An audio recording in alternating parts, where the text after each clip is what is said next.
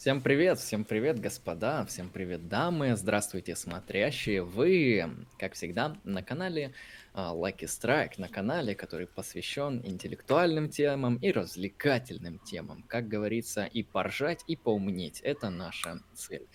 Uh, с вами Андрей Лемон. Алексей. Мы на месте. Uh, сегодня мы займемся интересной темой. Многие слышали что такое экзистенциализм. Все говорят о каких-то экзистенциальных опытах, об экзистенциальной терапии, экзистенциальной психологии. В общем, это слово вошло в обиход, такой довольно активный и частый. И мы постараемся сегодня раскрыть э, некоторые исторические особенности этой школы мысли, описать вообще, что, о чем она говорит, что она из себя представляет, какие представители и какие основные концепции мы можем почерпнуть из э, экзистенциализма, а также поделимся своим личным опытом, потому что я лично начинал свое занятие философией с Ницше и с экзистенциализма. Это было давно, но я могу сказать, что влияние оказали на меня они огромные, в какой-то момент даже открыли целый мир. Вот, а потом я перешел к более классическим философам, но начинал именно а, с этого. Поэтому у меня есть личный опыт, чем-то поделюсь. У Алексея тоже есть личный опыт столкновения с этой интересной школой, поэтому он тоже, я думаю, поделится чем-то. Ну да, потому что экзистенциализм, как мы до подкаста обсудили с Андреем, он более личный, более прикладной, что ли, можно так сказать, более наглядный, чем большинство классической философии, потому что то, о чем там говорится, ты как бы наблюдаешь сам, ну, в процессе рефлексии, в процессе ну, наблюдение за собой, за своими мыслями и прочим. Поэтому философию экзистенциализма можно понять сходу, с налета. Да, эм, это связано с тем, что э, я буду эту, этот кейс раскрывать по поводу точки зрения от третьего лица и точки зрения от первого а, лица. Угу. Дело в том, что я пока начерчу некоторые основания, которые мы дальше будем уже рассматривать.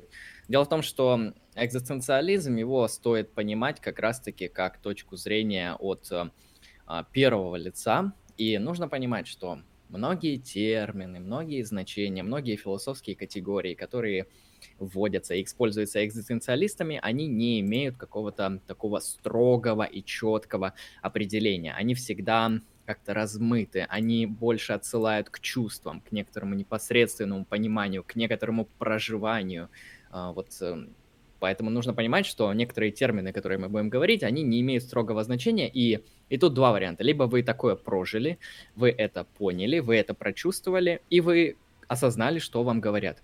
Ну, либо вам нужно ждать чуда, ждать, пока вы проживете то, что пишут экзистенциалисты. Вот, поэтому эта философия, которая вот, исторически вообще возникает как некоторый counter-take, counterpoint, эм, некоторый философии систематичной, абстрактной, отчужденной, философии, которая описывает все от третьего лица. Это и позитивизм, это и Гегель, это даже системы огромные, сложные, метафизические того же Платона, Аристотеля, а, в общем, любые вот эти вот сложные философские системы, экзистенциализм, он идет вот против, он старается промыслить как-то по-иному, как-то по-другому, он ищет другие основания. А, и он говорит, что... Ну, не он говорит, уже последующая традиция интерпретирует его как э, философию от первого лица. Потому что, как я говорил в одной из своих лекций, точки зрения от первого лица, точки зрения от третьего лица, они могут быть не сводимы к друг другу. Они говорят абсолютно о разном.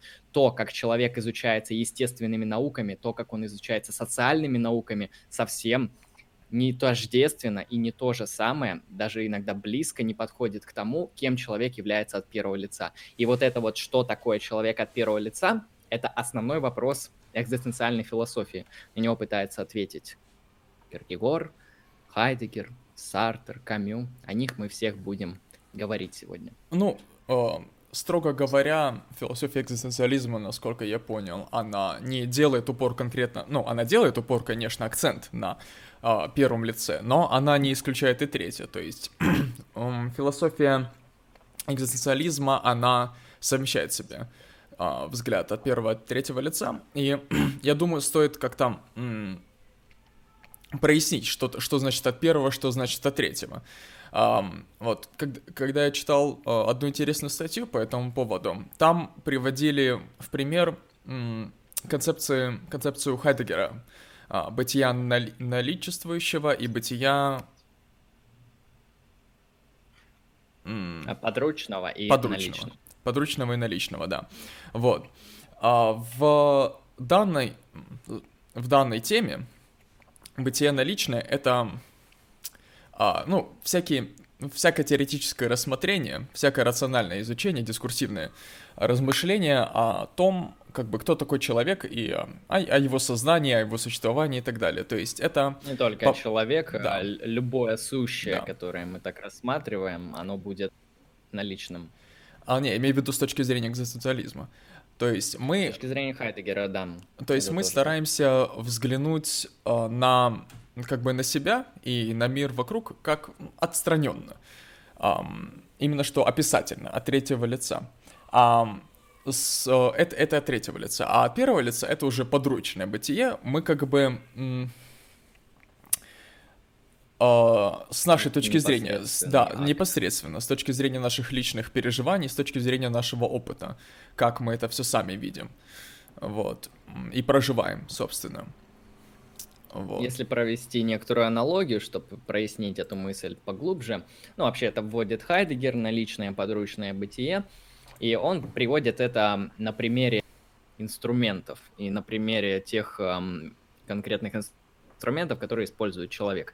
Вот, например, берем мы молоток. И мы человек, вот, который хотим забить молотком гвоздь, чтобы построить стол, например, у нас такая цель, и мы просто этим молотком пользуемся, забиваем им гвоздь. В этот момент молоток ведет себя как э, подручное бытие. А, он э, существует как то, что исполняет свою цель. Он в нашем существовании, вот наш, наш, наш дизайн, он приписывает молотку э, экзистенциал, он точнее, он взаимодействует с молотком как, эм, эм, как подручным предметом. То есть, когда мы его непосредственно используем. Но как только мы, например, закончили работу, и мы начали изучать молоток научно, то есть мы его начали смотреть. Ага, тут деревянная ручка, дерево, наверное, липа, тут там железка, такая-то, такая-то. Мы его начинаем как-то объективировать, мы ему начинаем приписывать э, предикаты, мы начинаем с ним работать как с сущим, научным, изучать его. Не обязательно наука в смысле широком, точнее, наоборот, не в смысле science, а это может быть вот такая прикладная наука, типа, э, из чего там сделан мой молоток, и, там, из дерева, из металла. Это уже научное описание. И это э, понимание молотка как э, вот такого внешнего объекта к нам э, с определенными там предикатами и особенностями, это уже бытие наличное, это наличное бытие. Это если мы говорим про молоток. И то же самое работает в отношении такого сущего, как человек. А, человек может э, быть наличным и может быть подручным. И дальше мы будем, конечно, раскрывать, э, что такое аутентичное, неаутентичное существование и так далее. Начнем, я думаю, сначала с истории, с некоторых исторических предпосылок. Вообще, термин экзистенциализм, он появляется довольно поздно.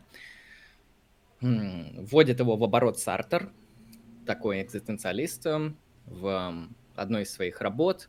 А, экзистенциализм — это гуманизм, это лекция, по-моему. Насколько я помню, до этого ему кто-то приписал этот ярлык, он сначала отказался от него, а потом типа принял, говорит круто, и начал себя уже официально называть экзистенциалистом. А вот, поэтому экзистенциализм исторически возникает поздно. Однако, если мы воспримем экзистенциализм как некоторую школу мысли, которая вот мыслит от первого лица, мыслит человека в его некотором непосредственном бытии, а, то есть как школа, которая занята бытием человека изнутри, не снаружи, то есть человек с такой-то сущностью, там человек существо политическое, общественное, человек существо классовое, это все описание от третьего лица. Если мы берем традицию как описание изнутри, то, ну, лично я для себя, моя точка зрения абсолютная, может, верная, может, нет, я считаю, что экзистенциализм начинается с Августина Блаженного, с его работы «Исповедь». А, вот, то есть оттуда именно начинается экзистенциализм, а, потому что кто-то начинает экзистенциализм с Ницше, что-то с Киркегора. Не сам экзистенциализм, а его предтечки. А, вот, но я считаю, что вот начинается он, точнее, предтечи основные имеет он, конечно, в Августине Блаженном, там Блес Паскаль еще есть, романтики. В общем, очень много авторов, мыслящих в экзистенциальном ключе. Однако экзистенциализм уже как отдельная философия, она возникает именно в 20 веке. Поэтому, в принципе, экзистенциализм можно понимать двояко. Либо это историческая философия, возникшая в 20 веке, Сартер, Камю и тусовочка, а, либо это некоторый стиль мысли, который мы можем экстраполировать на всю историю фил- философии, но это будет уже то, что называется анахронизм. Это из разряда «а давайте искать материалистов и идеалистов в античной Греции». Вот, хотя само это деление возникает примерно там в 17-18 веке. То есть эм, прощать анархронизм или нет, это дело ваше. По ну... классике считается, что родоначальник и отец Киркегор. Ну, также это просто способ описания, вот. Это как бы ну, новый язык, какие-то категории языка, которые тебе даются, и с которыми ты можешь описать уже как бы предшествовавший опыт. Потому что так или иначе все, оно нам дается в виде истории, которую мы можем интерпретировать по-своему. Вот. Поэтому я... Верно. Угу. Начнем тогда с Киркегора. А кто такой Киркегор? Ну, много про него не буду, потому что этот персонаж достоин отдельной лекции, отдельного подкаста, у него много интересных работ, интересный вообще философ и человек с интереснейшей биографией. Кому интересно, почитайте там статьи или самого Киркегора. А, это такой философ, который, он как раз-таки идет по анти-гегельянским рельсам. В его время это 19 век, очень популярен Гегель с его вот этой системой абсолютного духа, который там все поглощает, вот эта тотальность, которая просто нивелирует а, человека до какого-то там одного из элементов этого абсолютного бытия. Вот, Киркегор говорит, это, конечно, красивая система, но, понимаете, я, я человек другой, я мыслю по-другому, а, я буду пытаться выстроить мышление – а, изнутри человека. И, ну, он старается как-то описать, как выглядит человеческое существование. Не то, как выглядит человек в его предикатах, типа человек есть существо а, биологическое, поэтому там генетический детерминизм, или человек существо классовое. Он, он не так говорит. Он говорит, что человек это, это определенное развитие. Человек — это не данность, это то, что вот изменяется, то, что развивается, то, что движется, то, что процесс, то, что становление. То есть Киркегор примерно так это обозначает, Сартер уже потом это разовьет, сказав свой знаменитый тезис, что, что то, что сущность... Нет, то, что существование предшествует сущности. Тут не запутаться главное. Вот. Киркегор говорит, что человек, он проходит три стадии развития определенные. А, там первая эстетическая, когда человек э, довольствуется определенными вещами, которые приносят ему удовольствие, и он а, свой жизненный уклад, жизненное существование, свои ценности и все бытие строит на основании поиска удовольствий. Это могут быть удовольствия не только низменные. Не нужно понимать здесь, что человек какой-то будет а, бабник, алкаш, наркоман или что-то подобное. Это может быть, в принципе, интеллектуал, который получает удовольствие от чтения сложной литературы, но единственное, чем он ограничивается, это тем, что получает удовольствие от чтения литературы. А, вот, это человек эстетический, первая стадия. А потом идет человек этический, это человек долго, это человек, который осознает некоторые общие вот моральные нормы, которые, некоторые общеобязательные законы человеческого сообщества, общежития, исполняя которые именно из чувства долга, потому что исполнение законов, особенно человеческого общежития, человеческой общины, не знаю, неважно там, а, какого государства или еще что-то, в общем, долго. Некоторые это не всегда приносит удовольствие, но вы можете понимать, что это ценно, и то, что круто, если все будут делать так. Этот человек переходит на стадию человека этического, человек, который следует долгу. И самая крутая стадия по Киркегору – это стадия религиозное. Это человек, это рыцарь веры, как он его называет. Он говорит то, что есть еще какой-то третий этаж, какая-то вообще вершина, которая еще выше, которая выше удовольствий, выше каких-то долгов, общественных норм, что-то, что вот выше всего этого. И чтобы эту мысль прояснить, он, говорит, он пытается привести библейский сюжет в пример. То, что чувствует Авраам, когда ему Бог говорит, иди убей нахуй своего сына. Это не приносит удовольствия, потому что это первенец. Это сын, которого он долго ждал. Это его, блядь, не знаю, единственное сокровище в этой жизни. Авраам долго ждал сына. А, тем более в древней Иудее не иметь наследника – это пизда. Особенно если ты богатый человек. Авраам богатый достаточно. То есть это ценно. Ты, Бог говорит, иди нахуй, убей своего сына. А, боится, боится Авраам.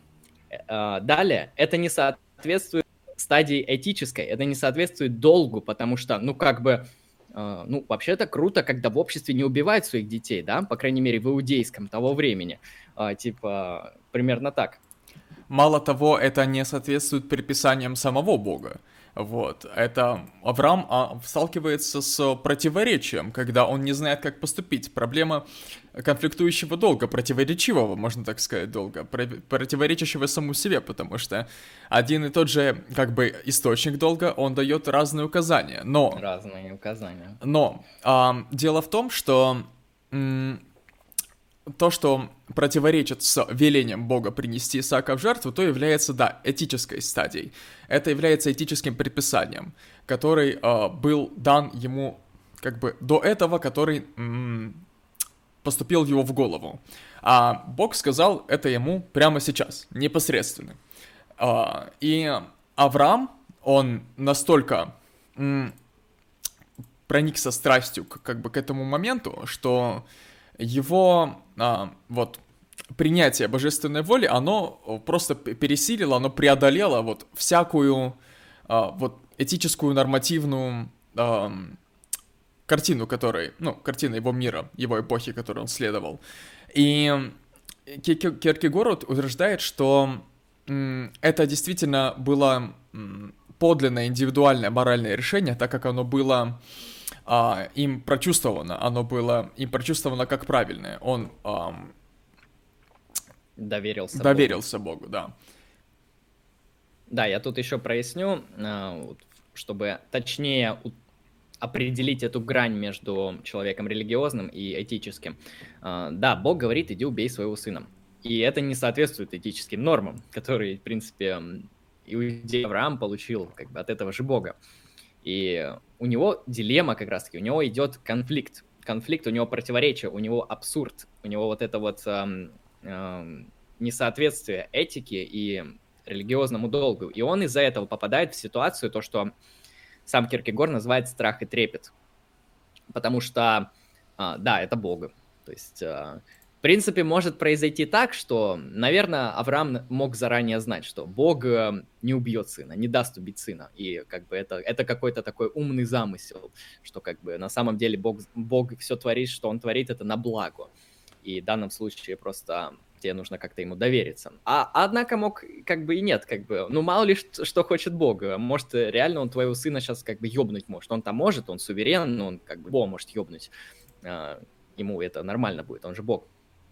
И у него возникает страх, да, и трепет. И все же Авраам, он поступает как рыцарь веры. Он посылает нахуй первую стадию эстетическую, он посылает к черту этическую стадию, и он делает так, как ему говорит Бог. Еще здесь особенность отличительная, то, что если мы говорим про этическую стадию, она говорит об общепринятых нормах, нормах, экстраполируемых на всех людей. Это универсальное некоторое да. бытие. А как Авраам общается с Богом и как Бог обращается к Аврааму, это индивидуальное общение. Это он обращается не к какому-то там абстрактным нормам, общепринятым правилам, он обращается именно к конкретной личности, к Аврааму, к его вот экзистенции, можно сказать. И он смотрит, как ответит Авраам. Да, то есть Авраам в этом случае, он как бы, этот парадокс, он его принял как нормативный, несмотря на весь абсурд. Он не стал искать а, рационального, знаешь, объективного текстового толкования этому. И а, исполнив как бы волю Бога, он как бы принял решение, основываясь как бы на своем чувстве, да, на, своем, на своей страсти. И тогда он действительно по-настоящему поступил. Он как бы стал тем, кем является. Вот. Его э, действие, оно было максимально аутентичным, потому что оно было его. Верно. И Типа Киркегор говорит про эти три стадии развития человека. Как видим, здесь уже Киркегор обращается к личности, он не обращается к, абстрактному человеку, он не обращается к тому, как человек мыслит и как устроен его трансцендентальный аппарат. Он обращается к конкретному человеку. А, еще нужно понимать, что большинство экзистенциалистов, они не делают каких-то нормативных этических утверждений так, как это делают утилитаристы, или Кант, или Аристотель. А, поэтому, когда Киркегор говорит, что есть три стадии, вот как человек может существовать. Это не значит, что стадия религиозного человека неожиданно лучше, чем стадия этического, а этическая неожиданно круче эстетического, и нам нужно всем достигать религиозного. Этого нету у экзистенциалистов, так же, как нету у Хайдегера а, этического разделения на то, что аутентичное существование это круто, неаутентичное это не круто, и поэтому должно следовать аутентичному. У них нет слова должно, они описывают, это описательная картина, это дескриптивная картина того, как человек существует, как бытие человека устроено. А поэтому вы можете в течение подкаста думать, что те или иные, или иные экзистенциалисты считают, что надо тебе делать так. Нет, никто так не говорит. Они говорят, что люди вот так могут существовать. И поэтому Киркегор тоже говорит, что вот эм, третья стадия человека, а, она вот наиболее такая, она решает вот этот парадокс между индивидуальным и всеобщим. И типа, ну, потому что ты совершаешь прыжок веры, ты делаешь так, как тебе велит Бог, и причем ты прислушиваешься к Богу не на основании каких-то всеобщих правил и традиций и общего толкования, ты прислушиваешься к Богу как личность. То есть ты общаешься, ты лично, ты общаешься с Богом, с им лично. То есть вот этот а, индивидуальный диалог очень важен. А, ну, для верующих людей это ничего не значит, но для Киркегора это имело огромное значение. То есть неверующих, простите. можно сказать, что это, ну, не знаю, либо форма морального нигилизма, либо форма морального интуиту... ин... а, интуитивизма. Вот. А, проблема только в том, что моральный интуитивизм, он подразумевает э, наличие действительно существующих моральных знаний, вот, а моральный нигилизм их отрицает вовсе. Но я думаю, что практически, точнее, внешне, описательно, оно разницы большой не имеет, поэтому можно и так, и так называть. Ну да, то есть э, тут на самом деле сложно, как вообще эту ситуацию можно с точки зрения этики описать. Ну, в принципе, можно сказать, что Бог это... Все, что говорит Бог, это всегда хорошо. И поэтому Аврааму должно было поступить как Бог, даже если это противоречит а, общепринятой традиции, даже которую задал Бог. То есть э, можно так описать, это будет этика уже божественного повеления, это, ну, типа, на самом деле этика божественного повеления, она в каком-то смысле релятивна, то есть она зависит от субъекта, просто этот субъект, он не человек, он Бог, поэтому у него немного другой статус, Потому что если один человек сказал, то второй человек может тоже сказать, и у них противоречие, там, если это раз, разные точки зрения, и они разнятся. Однако, например, если говорить э, о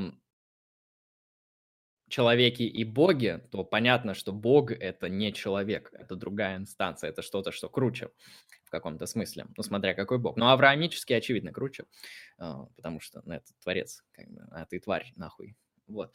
Это Киркегор.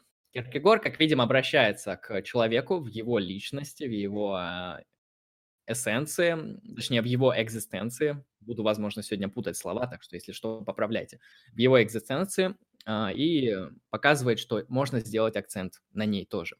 А следующим интересным предшествием экзистенциализма является Ницше, как ни странно, который тоже, который тоже делает акцент на на личность, на некоторое сверхчеловеческое начало, которое переосмысливает вот эти все общественные какие-то нормы, какие-то вот эти общепринятые правила поведения, которые мы берем из культуры, который предлагает переоценку ценностей. Причем переоценку не с одних ценностей на другие, а с одних ценностей на те, которые ты сам создашь. Как нам известно, сверхчеловек — это такая сущность, которая сама создает ценности. Да. Эта э, концепция Ницше была вот в его генеалогии морали названа сверхнравственностью, о которой мы уже говорили на прошлых подкастах. Вот. А, с точки зрения Ницше, вот, инструмент, а, по которому как бы общественная мораль подавляет здоровые интенции человека — это совесть. Совесть он называет болезнью. Болезнью, как бы, состояние больного животного. Вот. И сверхнравственность по Ницше — это как раз-таки преодоление вот этой вот как бы совести, этой вот а, этого состояния, когда мир диктует тебе, как делать. Вот. Ты должен сам освободиться от этого, принять возможность а, принять свою способность сделать так или иначе и сам выбрать для себя ценности, которые ты будешь следовать. То есть это, как мы выясним впоследствии, прямо таки соответствует э, концепции э, экзистенциализма. Очень много, ну, все экзистенциалисты, уже последующие, они берут эту идею, акцент на то, что есть некоторое личное бытие и некоторые личные ценности, которые ты можешь создавать, и есть внешние, которые приписываются тебе, или ты можешь их приписывать себе. И это очень четкая дихотомия, поэтому они тоже, они тоже не делают этических утверждений, они не говорят о том, что ценности, которые ты лично изобрел, они круче, чем те, которых ты взял, просто они говорят, что одни из них аутентичные, другие нет. В каком-то смысле так. Да, то есть прикол э, вот в ницшанской позиции в том, чтобы убрать вот из мира все вот трансцендентные опоры для как-то морального знания, для этики, да, и столкнуться со своими вот склонностями непосредственными, ну, со своими инстинктами, можно так сказать, э, страстями, побуждениями, и начинать э, как бы их уже э, самостоятельно анализировать и интерпретировать. То есть где-то их э, поста- постараться возбудить, где-то их обрезать, вот. И э, когда ты этим занимаешься, ты получаешь как бы... Э, не, не нормативное, как бы не концептуальное представление о том, что делать правильно, а более более эстетическое представление о том, что делать правильно. И оно ближе к, ну, к тебе лично, как к индивидууму. Ты будешь отличать красивые поступки от некрасивых, по крайней мере. А, да, на самом деле проект Ницше именно в этом, в каком-то смысле, что он хочет разрушить последние ценности, которые существуют в его время, а это Бог, который уже умер, но об этом никто не знает. Вот он это констатирует, это последние ценности западной цивилизации, и он хочет действительно столкнуть человека с, с ним, как он есть, с его зоe, с его жизнью, с его с его полнотой и целостностью. Потому что что происходит до Ницше, как, как сам Ницше это считает? Ницше считает, что жизнь своей вот этой полноте и целостности, которой кем она себя всегда является. А, жизнь, она всегда полна, всегда целостна. Но как только мы создаем метафизический мир, некоторые, вот это то, что он называет метафизические сети, и через эти сети, которые, очевидно, так как это интеллектуальные конструкции, они намного лучше и совершеннее, чем жизнь, а, мы начинаем а, через призму этого мира точнее, созданного нами мира, выдуманного, оценивать жизнь. И жизнь, когда, как, как только жизнь подвергается оценке какими-то внешними критериями, сама жизнь обесценивается. А Ницше говорит, что эту хуйню надо отрезать, чтобы показать, что жизнь, она целостна, она хороша сама в себе. И не нужны вот эти все конструкты, которые оправдывают жизнь. Само само действие такое, как оправдание жизни, это абсурд. Не нужно оправдывать то, что не требует оправдания. То есть Ницше пытается это показать и доказать, что не нужно оправдывать жизнь. А, да. И можно так, также сказать, что Ницше, Ницше считает, Ницше считает жизнь а, наи, наиболее как бы полной, а, наиболее объемлющей.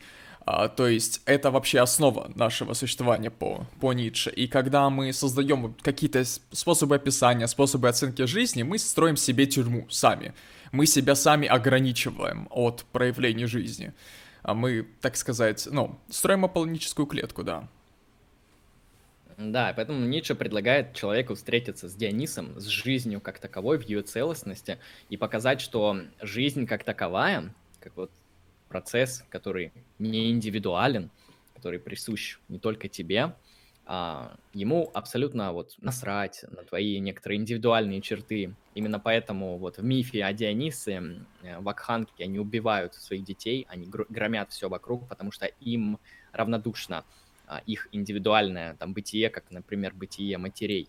А, потому что жизнь, она выше всего этого. Жизнь как таковая, она это некоторый процесс, для которого вот эти индивидуальные точки — это лишь вот такие всего лишь как раз-таки мелкие песчинки, мел- мелкие ворсинки, э, возникающие на ней. Жизнь — это нечто такой больший процесс. Ницше хочет столкнуть человека, показать ему, что, что есть вот эта жизнь, да, в каком-то смысле тоже экзистенция э, сама по себе. И вот этот проект, он понемногу, как мы видим, развивается и со временем подходит к самому экзистенциализму. А еще из экзистенциализмов, так как мы русские люди, любители русской культуры, носители русского языка, а, мы скажем, что, конечно же, предтечем экзистенциализма является наш любимый Достоевский. Отличный писатель, и действительно, если мы посмотрим на его произведения, на записки из подполья, на преступления наказания, на братья Карамазовы, это очень экзистенциальные произведения. Они ставят вопросы, которые обращены не как раз-таки именно вот к некоторому человеческому личному существованию, к человеческой экзистенции самой, как, э, к самой, самой по себе. А Достоевский очень серьезную психологическую работу проводит со своими героями. Он а, работает с их какими-то экзистенциальными вопросами, с их экзистенциальными конфликтами в художественном виде, понятно делает это очень хорошо и качественно, а, особенно если вы знаете русский язык, если вы носитель русского языка, то вам грех не прочитать такого великого поэта и писателя, как Достоевский. Это примерно, если вы знаете немецкий, вы должны прочитать Гёте в оригинале. А, да, вот на эту тему можно привести вот эту самую популярную цитату, тем не менее описывающую всю эту концепцию, точнее, как, ну, как пример. «Тварь я дрожащая или право имею». Это подразумевается а, являюсь ли я функцией, да, от, а, как бы, этических нормативов моего времени, или имею я право поступать, как сам желаю. Да, или мои желания, вот они будут исходить а, из меня. И да, у Достоевского много таких эм, черт, которые тоже свойственны экзистенциализму. Даже вот его знаменитый тезис, который, я не помню, как в оригинале там звучит, эм, прямую цитату не помню, но суть в том, что Достоевский через одного из своих героев говорит, что если Бога нет, то получается все дозволено. Потому что если Бог раньше он был как высшая инстанция, которая могла определить, как тебе поступать, а, как отделять хорошие поступки от плохих, как выбрать, так сказать, ту дорожку, по которой тебе стоит идти, хоть она тонкая и тяжелая, а, то если Бога нет, то получается все дозволено. Стирается эта граница, эта рамка и это ограничение. То есть Достоевский, он тоже работает в экзистенциальном ключе. Лучше всего это видно, как раз-таки, на мой взгляд, в записках из подполья, человек, он, там вот рели диалог, особенно в первой части, с самим собой. А, человек пытается как-то эм, оправдать свое никчемное существование.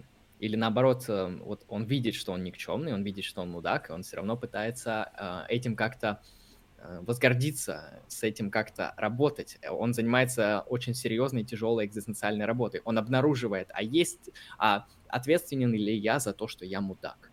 Или это вот что-то виновато снаружи?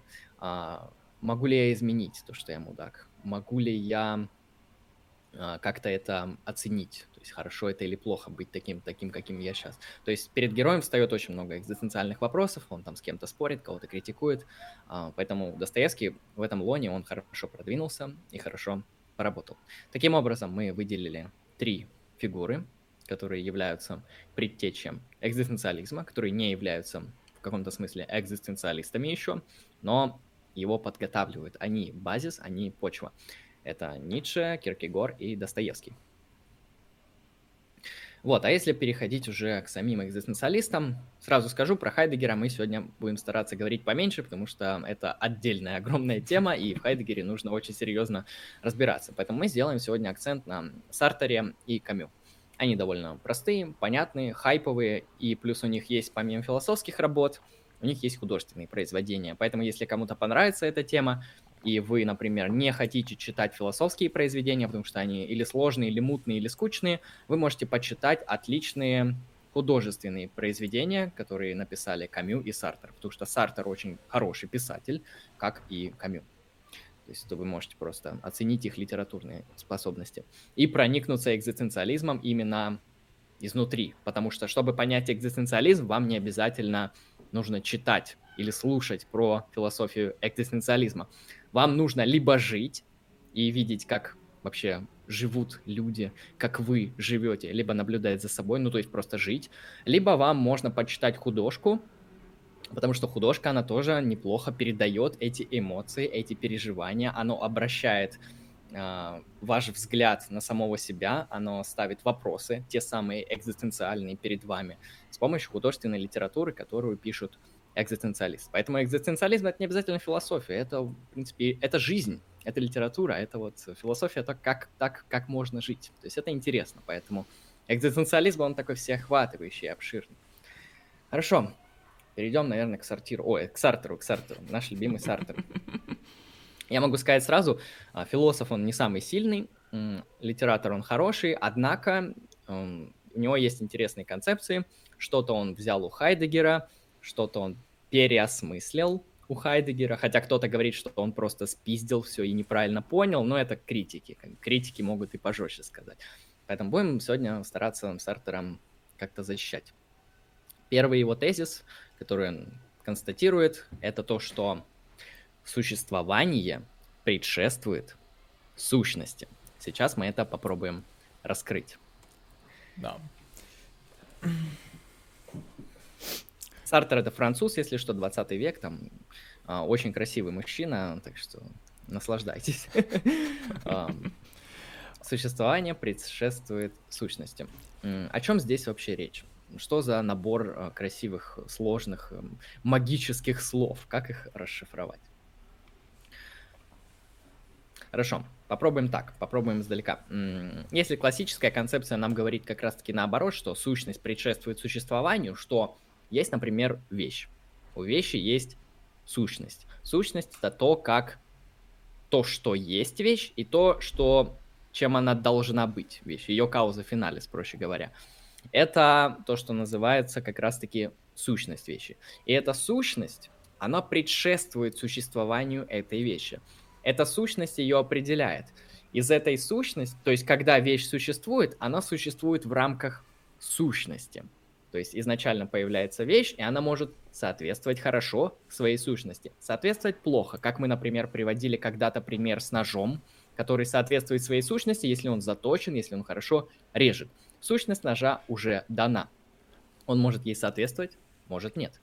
Это классическое понимание. То есть... Так же и с человеком, в принципе. Да, то есть э, существование — это, так сказать, воплощение сущности. Это э, то, что определяется сущностью, да.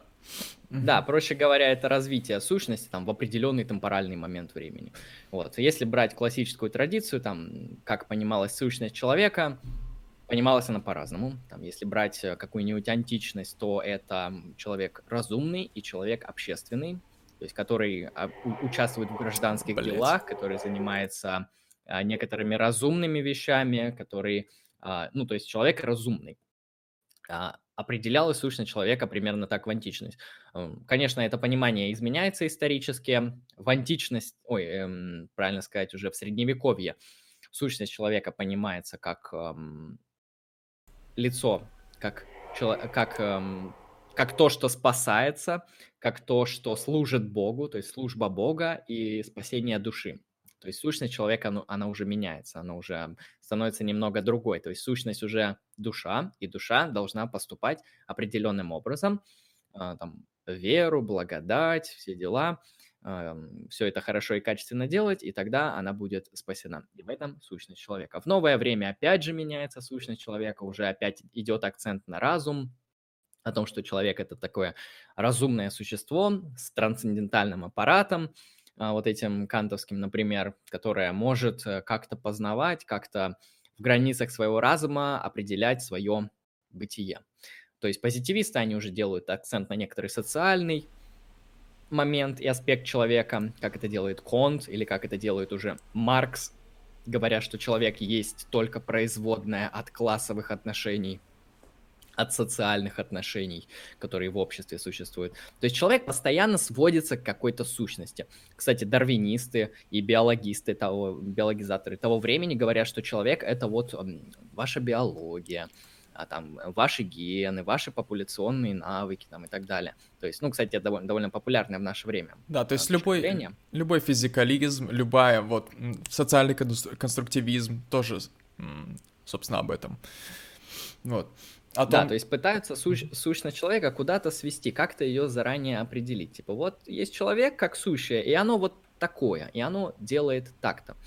Экзистенциализм вот эту традицию переворачивает, он посылает это все а, к черту. И что он говорит? Что он говорит? Нет, нихуя. Нет никакой предшествующей сущности. А предшествует и в начале всего есть как раз-таки существование – ну, существование это вот наша, наша экзистенция, она как-то непосредственно существует.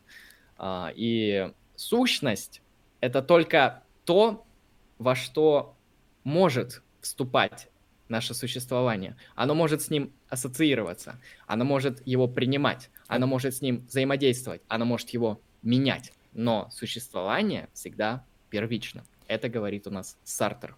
Иначе говоря, э, сущность — это наша категория.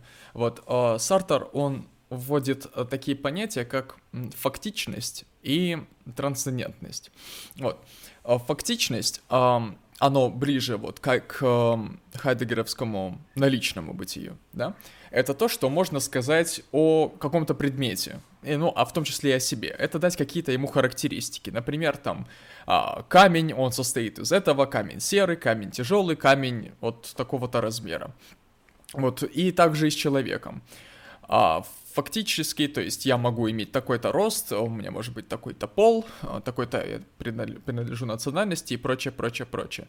Вот, а, но а, а трансцендентность это я я попытаюсь свой взгляд на как бы смысл этого теперь пояснить. Трансцендентность — это вот то, что мы переживаем, так сказать, субъективно, то есть от первого лица.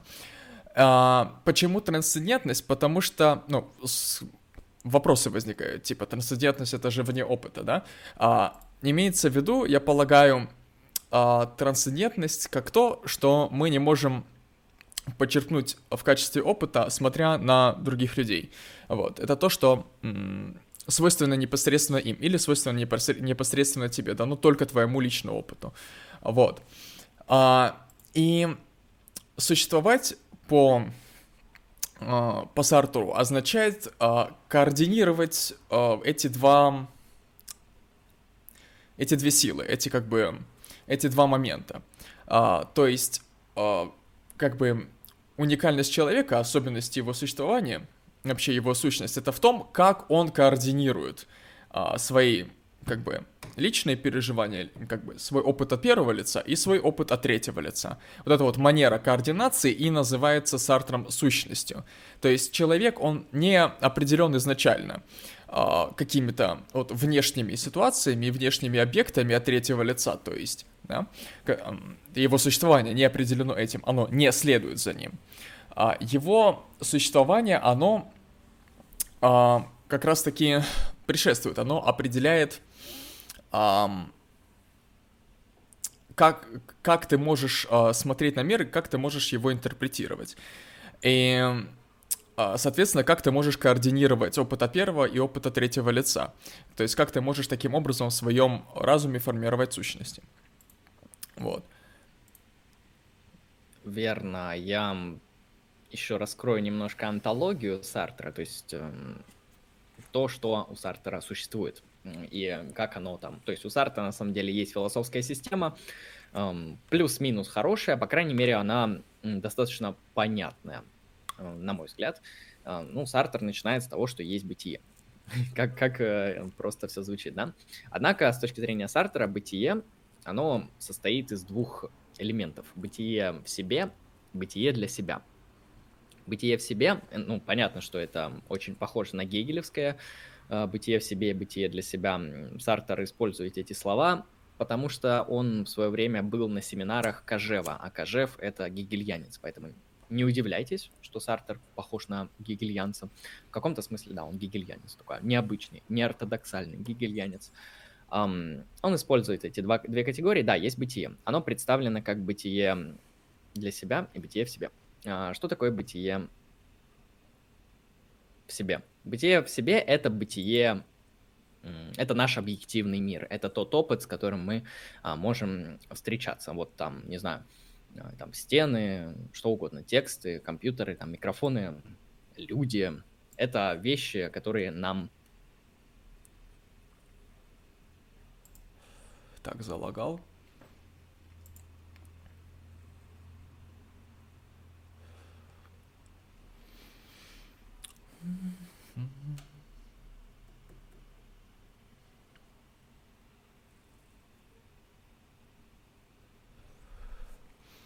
Ладно, я пока допомню, дополню. То есть, а, как я уже сказал, сущность по Сартру — это корреляция, корреляция между опытом от первого и опытом от третьего лица, сущность человека. Это есть его корреляция опыта от первого и опыта от третьего лица. Сейчас я включу твою вебку. Я Все, я включил твою вебку. Да. Вот. То есть то, каким ты являешься, твоя уникальность, твоя индивидуальность, твоя сущность, определяется вот этим вот взаимодействием, этими особенностями отношения. То есть то, как ты сам себя позиционируешь по отношению к чему-то фактическому, к чему-то от третьего лица. То есть это что-то от третьего лица, то есть мир вокруг или там твои физиологические, биологические данные, они тобой воспринимаются и оцениваются. И а, события тобой воспринимаются, оцениваются какие-то явления и прочее, прочее, прочее. И вот совокупность, вся совокупность этих э, позиций по отношению к фактическому, э, оно, вот эта вот совокупность, она представляет именно твою сущность, то есть твои индивидуальные особенности. Вот, но тем не менее, э, как, как оно появилось, да, э, само по себе фактическое э, смысла не имеет. Потому что, ну, камень и камень без человека он бессмыслен просто. И пока к нему, ну, пока он не входит в сферу деятельности человека, он тоже бессмысленен. Вот. Только он обретает смысл только когда он входит в сферу деятельности, когда ты начинаешь что-то делать с этим камнем, когда ты начинаешь о нем думать или начинаешь там строить из него что-то взаимодействовать с ним, да. Я тогда еще продолжу. Угу. То есть а, Сартер, да, говорит, что есть эм, внешние объекты и есть наше сознание. Это вещь, вещь для нас. Вещь в себе и вещь для нас. Могу ошибиться, опять же, с терминами, но суть понятна. То есть внешний мир и наше сознание наше восприятие. То есть он здесь наследует э, традицию феноменологии в каком-то смысле, поэтому а, нужно понимать, что в то время это было нормально так эм, делить сущее именно таким образом. А, и что он говорит? Он говорит, что это не два разных вида сущих. Это не два вида бытия, как, например, это считает Декарт, который говорит, что вот есть вещь мыслящая и есть вещь протяженная, то есть вещь материальная. Сартер считает, что бытие, оно целостно. И как он это делает, как он это аргументирует, как он к этому а, приходит. Ну, дело в том, что он берет у Гуссерля понятие некто этого ин- интенционального акта, он говорит, что сознание, ну, наше вот мышление, да, оно всегда на что-то направлено. И всегда в сознании какой-то есть объект, то, на что оно направлено. И бытие, а, оно, поэт, оно таким образом не разделено. А, мы в нашем мышлении можем отделить мир внешний и мир сознания. Однако, как мы наблюдаем, это две не отдельные вещи. Потому что наше сознание всегда направлено на внешний мир, оно с ним всегда взаимодействует, а внешний мир всегда взаимодействует с сознанием таким образом. И, и тогда вот эта вот а, картина, оно и есть бытие по Сартеру. А, поэтому нужно здесь этот момент, конечно, прояснить, что кажется, что это какие-то две независимые вещи, но на самом деле это одно и то же. Это, так сказать, две стороны одной медали, которая называется а, бытие. Вот еще Сартер, на самом деле у него работа основная «Бытие и ничто». А, она рассказывает в начале такой интересный момент про ничто. И про то, как ничто может определять бытие, и в каком-то смысле ничто, оно на самом деле есть. Оно не есть как бытие, но оно тоже есть. Оно не есть как нечто вообще несуществующее. Вот, например, говорится, он, эм, по-моему, приводит пример, э, э, у меня нет денег, или моего друга сейчас нет в комнате. Это ничто, да? Это утверждение о чем-то, чего нет. Однако, эти утверждения о том, чего нет, это проживание того, чего нет, это ничто, которое мы воспринимаем, оно действует на нас так, оно меняет наше поведение так, оно меняет наше мышление, в, в итоге наши практики, наши выборы, наши экзистенции, так, как будто оно есть. То есть, на первый взгляд, мы не можем понять, как это то, чего нет, оказывает такое суровое и серьезное влияние. И Сартер говорит, что вообще человек, человек, он всегда встречается с ничто. Он встречается с тем-то, чего нет, с тем-то, что отсутствует. И это отсутствие, оно определяет человека. Мы можем сказать, ну раз этого нет, то нам похуй. Как раз таки нет. Когда у вас нет денег, вы по своему поведению, вы по своему выбору, вы по своим настроениям, по своим переживаниям абсолютно отличаетесь от человека, у которого есть деньги. Ничто вас определяет. То, чего нет, создает ваше бытие здесь.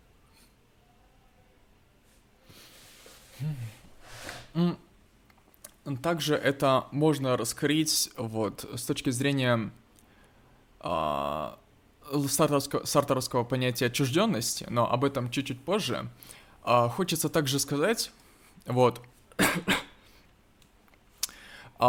получается, мы разобрали довольно подробно мир фактический, ну, это нам понятно, я думаю, интуитивно. Э, но э, фактический мир, как мы выяснили, он без человека но бессмысленным. Но только а, человек, вот как, как агент, как практический агент, именно вот а, с его точки зрения мир начинает как бы обретать какие-то краски, он обретает как, какое-то значение. То есть вещи, какие-то явления, они могут быть полезными, вредными, они могут мешать, они могут вдохновлять и так далее. То есть значения они получают именно тогда, когда м- на них смотрит их как бы а, с ними взаимодействуют агент какой-то, практически агент. То есть, ну, наше сознание, грубо говоря. Иначе говоря, мир начинает существовать, как бы, в взгляде объекта. И дальше а, Сартер делает такой вот компромиссный ход. Он говорит, что эта вся ситуация, она, а, она двунаправлена. А, то есть не только как бы мы, а, как бы мысля этот мир, открываем его, да, мы как бы смотрим на него в контексте собственного взгляда на него.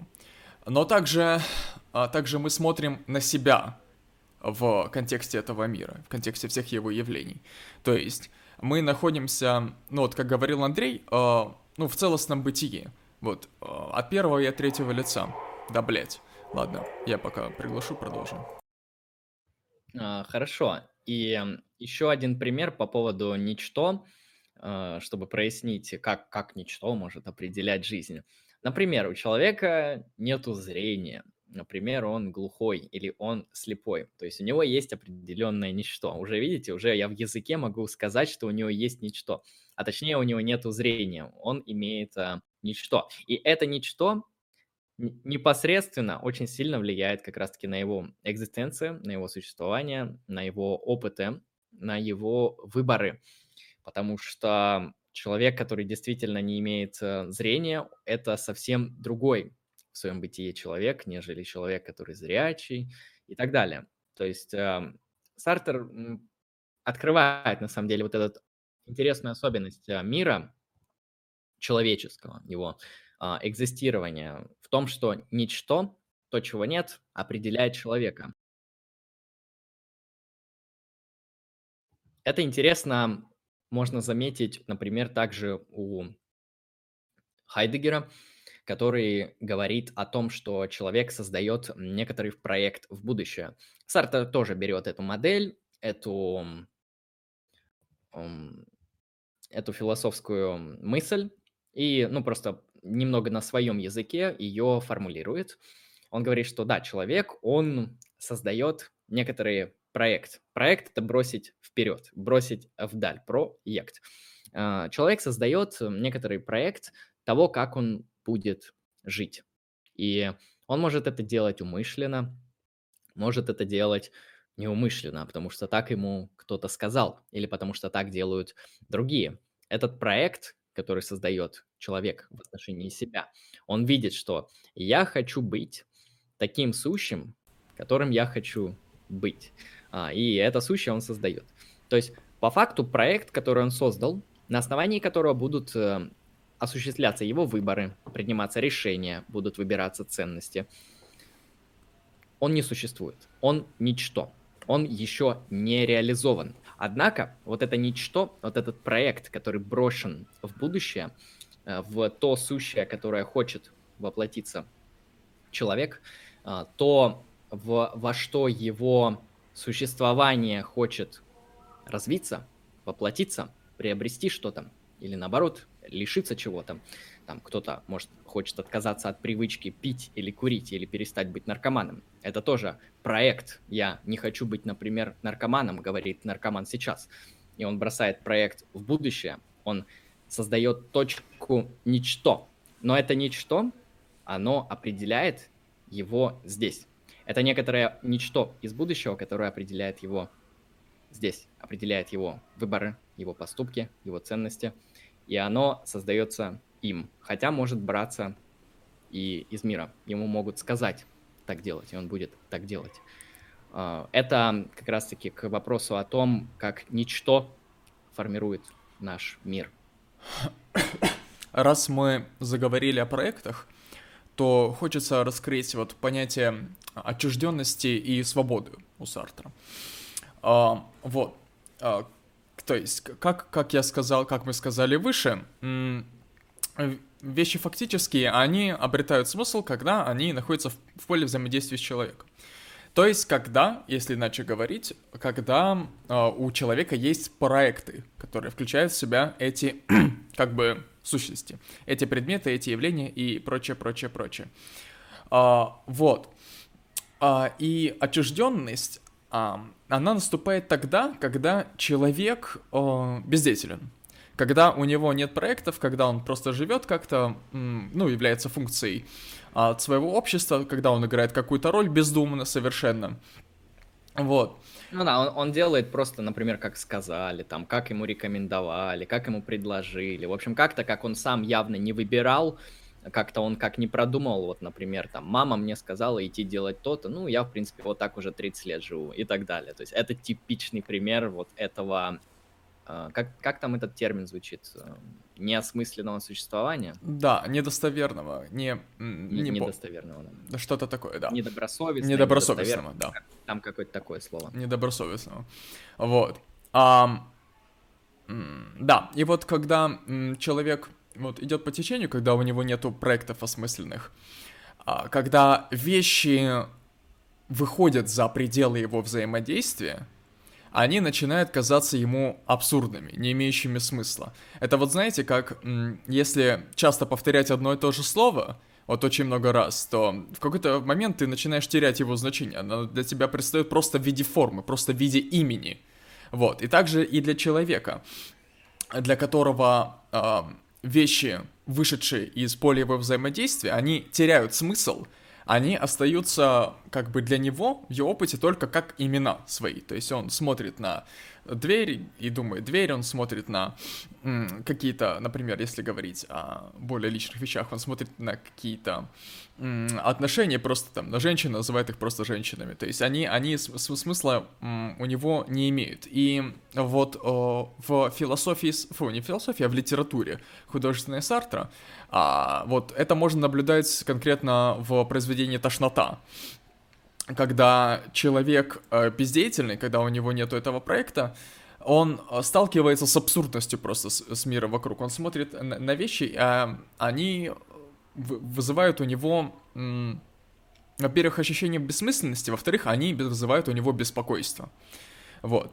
И это беспокойство, э, оно может стимулировать человека на создание какого-то проекта, на введение в свою жизнь осмысленности, чтобы избежать всего этого. И по Сартру свобода — это когда ты принимаешь абсурдность всех вещей вне твоей, вне твоих проектов, вне твоей воли. Вот. То есть, когда ты принимаешь свое существование как абсурдное, ну, не, нет, существование в другом смысле, я имею в виду. Когда ты понимаешь э, окружающее тебя бытие как абсурдное само по себе, но имеющее смысл только когда ты проецируешь на него свою волю, свои проекты, ты э, составляешь их, учитывая этот мир, э, тогда ты обретаешь вот экзистенциальную свободу. Это довольно интересная мысль в том плане, что экзистенциалисты описывают как раз-таки мир после смерти Бога. Если раньше, до смерти Бога, смысл можно было найти откуда-то извне. Вы могли прийти в монастырь, вам бы рассказали, что такое Бог, всю историю и что вам нужно делать. Это хорошо, это интересно. У вас есть традиция, которая вам сразу говорит, как вам должно поступать и кто вы такой – вы сразу получаете эти ключи э, к вашему существованию. А, вас как-то могут сразу определить традицию. То состояние после смерти Бога, она как раз-таки описывается вот этим вот а, ничто. Когда ты обращаешься к миру, когда ты хочешь найти смысл, потому что желание, чувство, что мы хотим жить со смыслом, и э, мы хотим иметь смысл, мы хотим знать, зачем мы живем, мы хотим понимать не просто как бы я пойду на работу, чтобы завтра опять пойти на работу. Я хочу пойти на работу, чтобы сделать это, это, чтобы добиться того-то, чтобы составить такой-то проект, чтобы стать таким сущим, каким я хочу быть.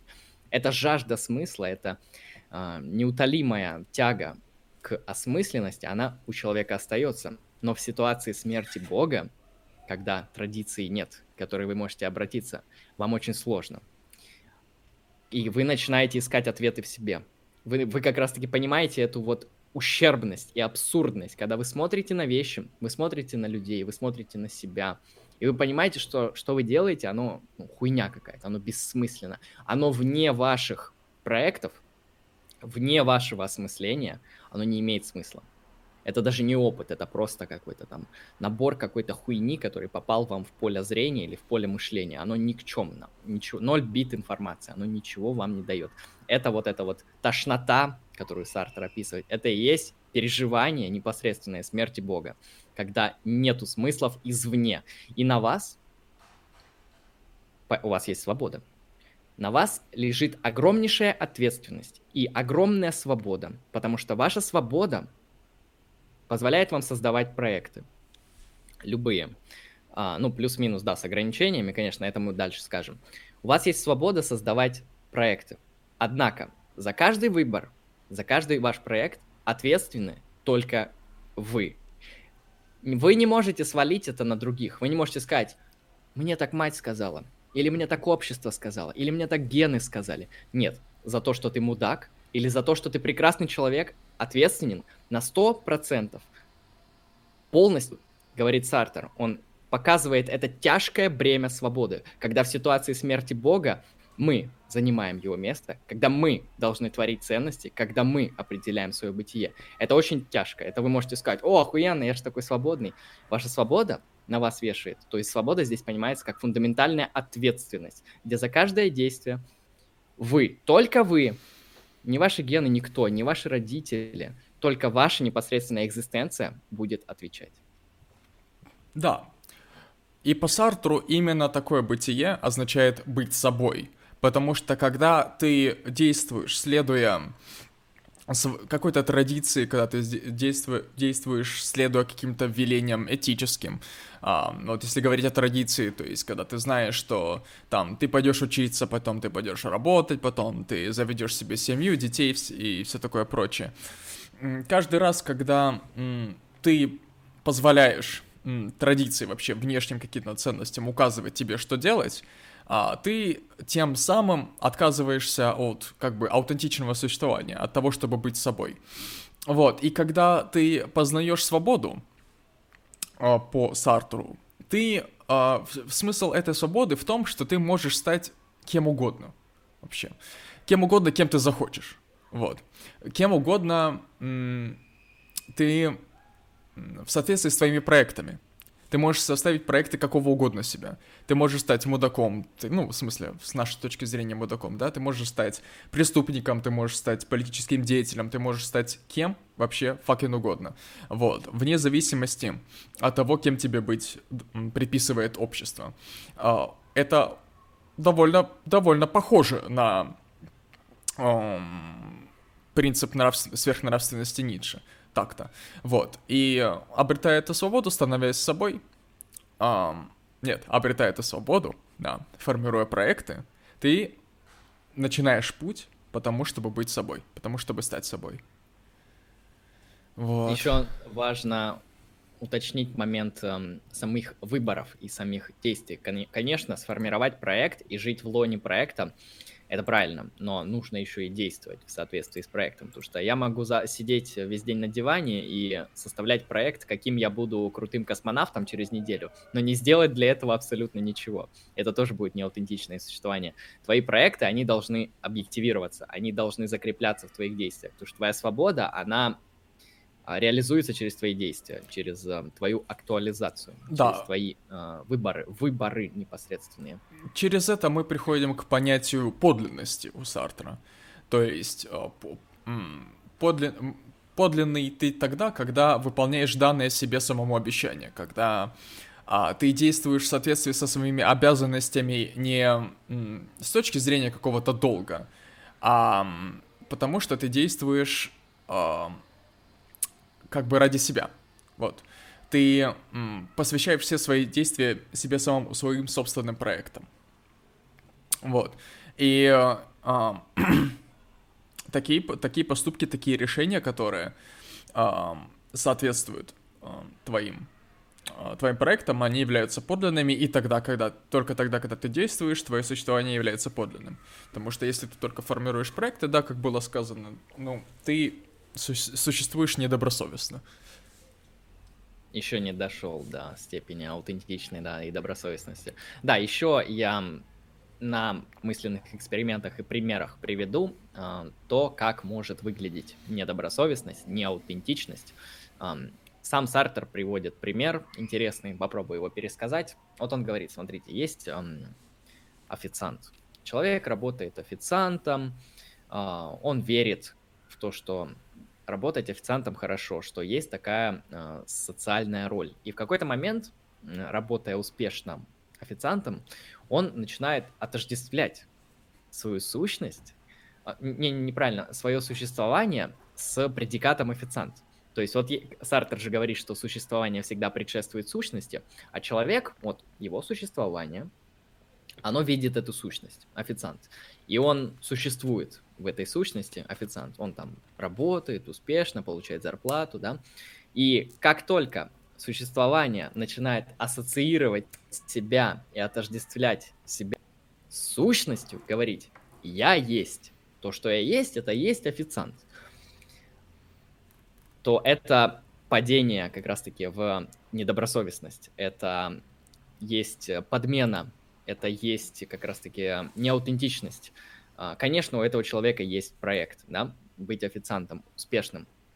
Но как только он понимает, что он есть лишь только то, что он есть эта сущность, то есть он приписывает себе сущность и останавливается на этом, он говорит, что я только вот эта сущность, там, я хороший политик, я прекрасный президент, я замечательный лидер партии, я там, не знаю, стример, а, я там хороший муж или хороший отец, и говорит, что я только это, я исчерпываюсь этим, то ты сразу падаешь в недобросовестность с точки зрения Сартера, потому что твое существование, оно никогда не исчерпывается этим. Твое существование — это такая вот открытая книга, оно на самом деле не определяется, оно всегда апофатически, и оно всегда вот э, оно может с этими сущностями взаимодействовать. Да, ты можешь прийти на работу, ты официант, ты можешь прийти домой, ты муж, ты можешь взаимодействовать со своим ребенком, ты отец это сущности, это социальные роли, в которые ты вступаешь. Но ты, как твое существование, оно всегда больше этого, оно не сводится к этому, оно что-то другое, оно всегда вот апофатически к этому стоит. Она только может себя проявлять в этом. Вот, и это тоже такой неожиданный момент, то, что нужно всегда понимать, что ваши социальные роли, экзистенциализм на этом четко настаивает, что ваши вот социальные роли, вот как э, говорит Хайдегер, как делают все. А все так делают, значит, так правильно. Вот, вот это вот все так делают, вот это вот все, это и есть как раз-таки вот эта неподлинность, недобросовестность. Это некоторая такая всеобщая сущность, которая говорит, ну так все делают, и, и тебе нужно там завести а, семью там и так далее, там жениться, не знаю, там работать успешно и умереть в старости. А я еще хочу добавить вот по, по этому поводу. А, как все, да? Как все. А, на это можно взглянуть с другой стороны. Когда ты начинаешь сознательно действовать апофатически, когда ты, ну, анархически, когда ты м, нигилистически начинаешь действовать, когда ты начинаешь действовать просто из противоречия, да, к нормам, которые тебе дают. Ты на самом деле тоже находишься в той же самой ловушке. Ты тоже находишься в неаутентичном существовании, потому что тебя определяют абсолютно все вот эти вот, блядь, критерии, нормы, от которых ты бежишь. А, ты только ими руководствуешься, когда от них бежишь. Когда э, это, это вопрос о, об индивидуальности. То есть индивидуальность может показаться, что это быть не таким, как все. Но тогда, когда ты начинаешь думать о том, кто такие все, когда ты формируешь эти критерии, и от обратного к ним, апофатически, через отрицание к ним начинаешь себя формировать, ты на самом деле все еще в их власти, просто через как бы частицу не, и все. Вот. А, поэтому... Да, это, это важно видеть, э, потому что, ну, тут довольно все просто. Вот смотрите, а, есть как все. И, например, люди живут как все. Очевидно, они живут неаутентично. А есть другие люди, они тоже как все. Ну, точнее, они видят эту структуру как все и говорят, я не как все, то есть они добавляют предикат не, добавляют отрицание, но они все равно в этом, в этой же топике, они все равно в топике как все, только другие, они в ней со знаком плюс, а вы в ней, например, со знаком минус, но вы все равно в этой топике, в топике недобросовестности, неаутентичности. А... Тоже нужно понимать, чтобы не попасть в эту ловушку. Я могу привести личный пример. А вот есть такой музыкальный деятель Моргенштерн. Вот. А, я всегда к нему относился презрительно. Я считал, что это музыка для плепса. Это музыка вообще для каких-то дегенератов, блядь, для каких-то дураков. Вот. И я избегал его вообще всеми силами, мне он не нравился, и испытывал вот иррациональную к этому неприязнь. А, я не желал быть как все. Но потом мне включили Моргенштерна, да, я послушал, я вот думаю, блин, кайфовая музыка, реально нравится, нравится, но я испытывал стыд. Я, я испытывал стыд, когда это слушал. Я не мог его слушать с чистой совестью. Вообще. Мне это не давалось. А, и лишь какой-то момент, когда, ну, как, какая-то штука у меня в голове щелкнула, и я освободился от этого, как бы, стыда, от этого угрызения по поводу своего, как бы, соответствия массам. И я начал слушать Моргенштерна, исходя из собственного удовольствия, из собственного решения а, слушать Моргенштерна, тогда я, можно сказать, конкретно в данном вопросе а, я стал действовать более аутентично. То есть, когда ты говоришь «мне по», мне плевать, что, как бы, а, чем это является, чем это считается, что обо мне подумают, когда ты говоришь, что а, я это делаю, потому что мне это нравится, потому что я решил для себя, что я буду это делать, несмотря на а, что-либо отношение к этому, тогда ты действуешь более аутентично.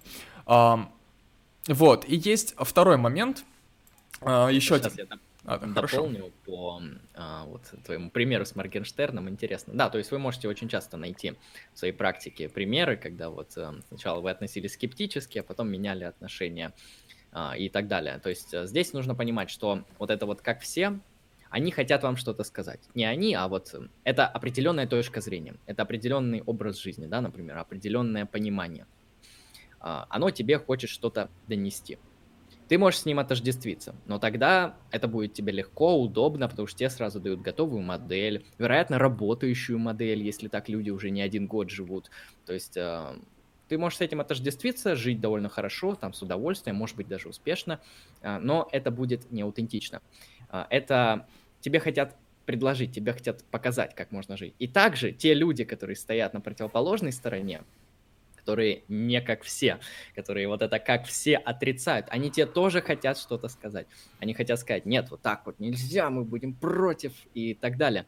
Вот, э, вот эти две точки зрения, они тебе хотят что-то сказать. И аутентичным ты будешь в тот момент не когда ты займешь эти позиции, а когда ты поймешь, что эти хотят донести это, эти хотят донести то, а ты будешь вот тем, чем будешь. Ты не будешь ни этими, ни теми. Ты понял и тех, кто ненавидит это, кто презирает это, кто шлет это нахуй. И ты будешь...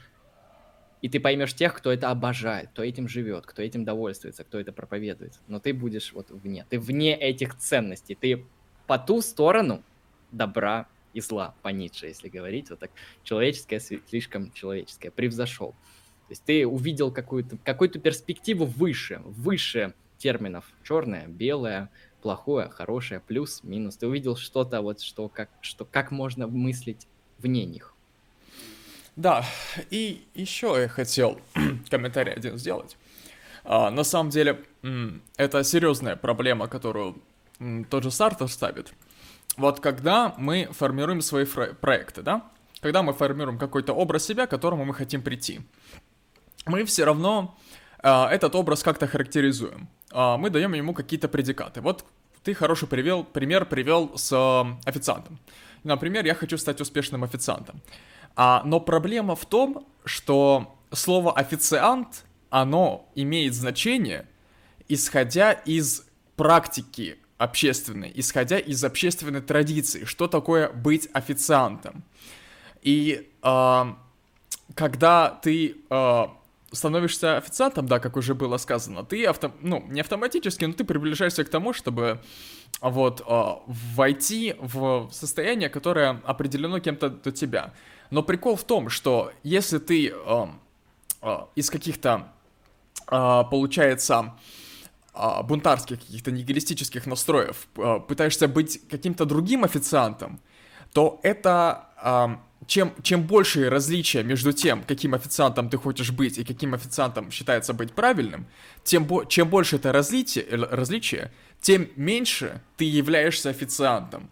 И в какой-то момент эти различия, они могут быть настолько велики, что ты уже практически не будешь официантом. Вот. И в, в, этом, в этом проблема. Просто потому что а, традиционно, а, как бы вообще в языке, официант как бы считается тем-то, а ты уже как бы не, не он. И вот а, это, это странная тема. Ты как бы формируешь свой проект, но как бы проект приводит тебя в это противоречие.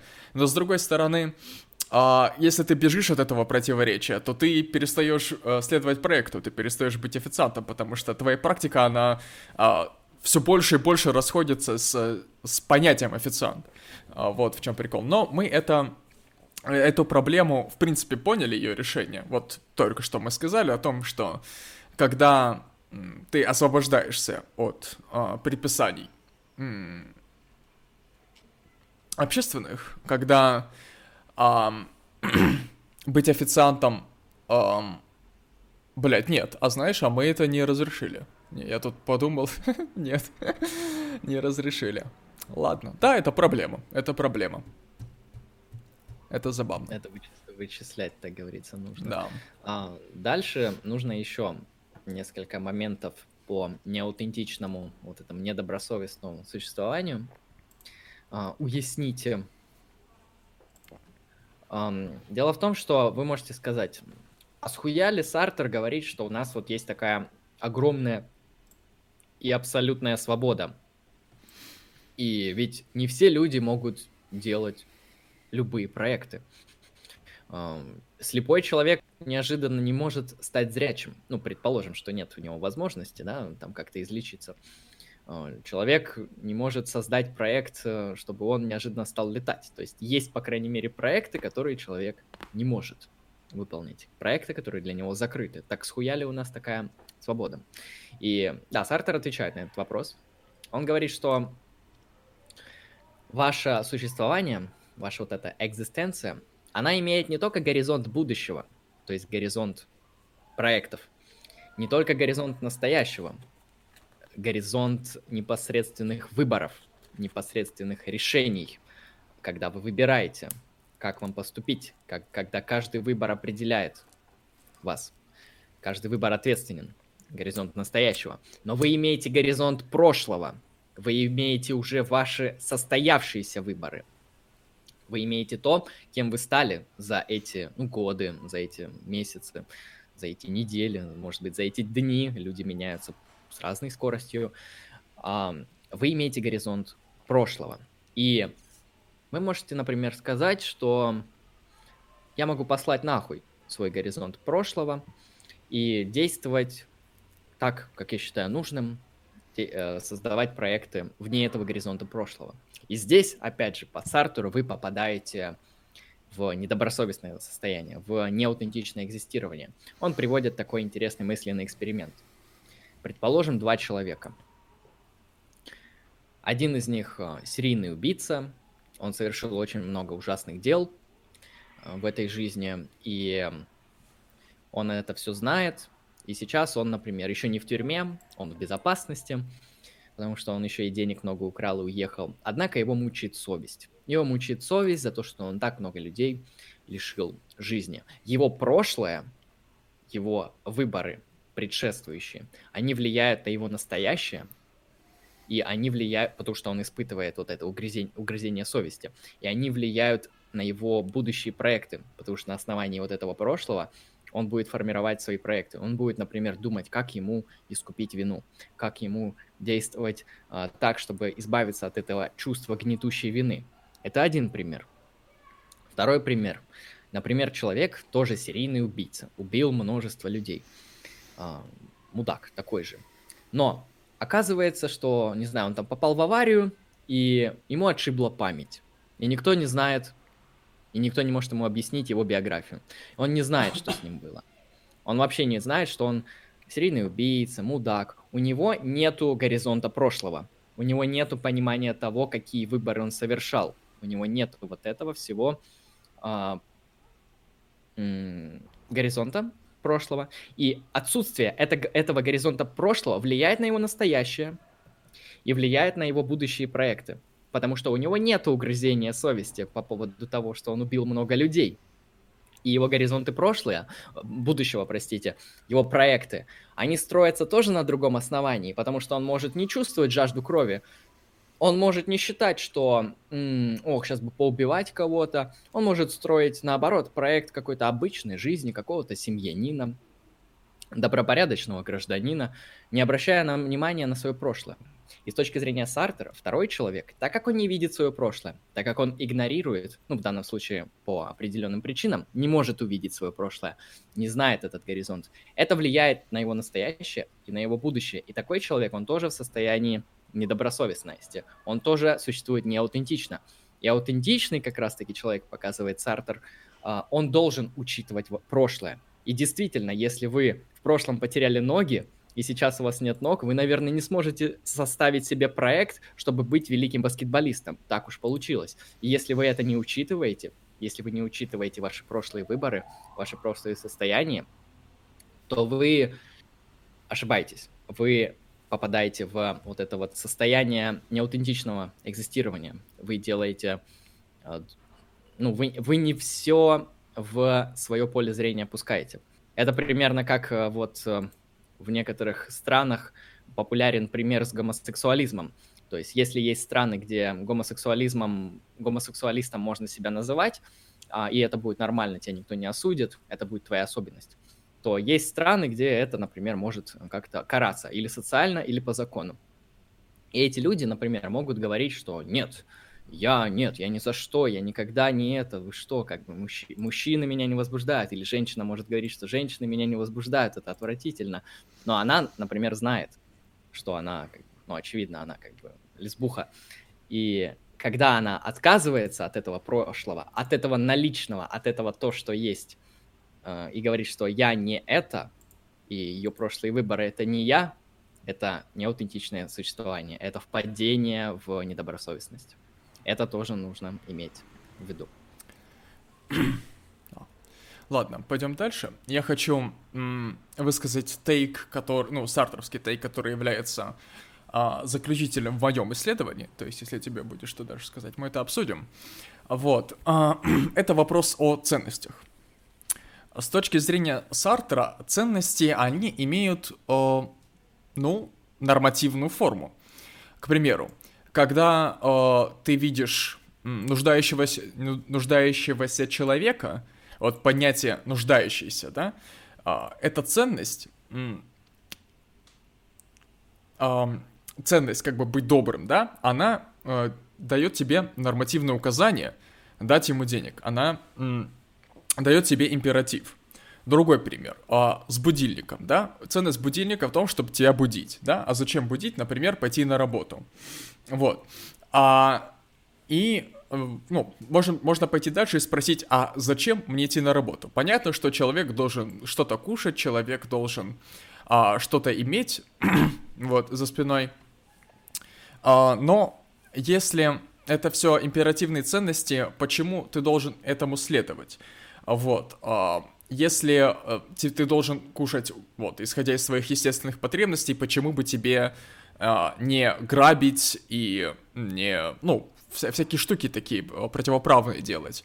А, то есть тут какой-то возникает какое-то противоречие, да, то есть по, по идее ценности они нормативные, да, а мы исходим из того философии Сартра, что а, вся, всякое нормативное внешнее, оно вредно, оно не является аутентичным, оно не делает твое бытие аутентичным.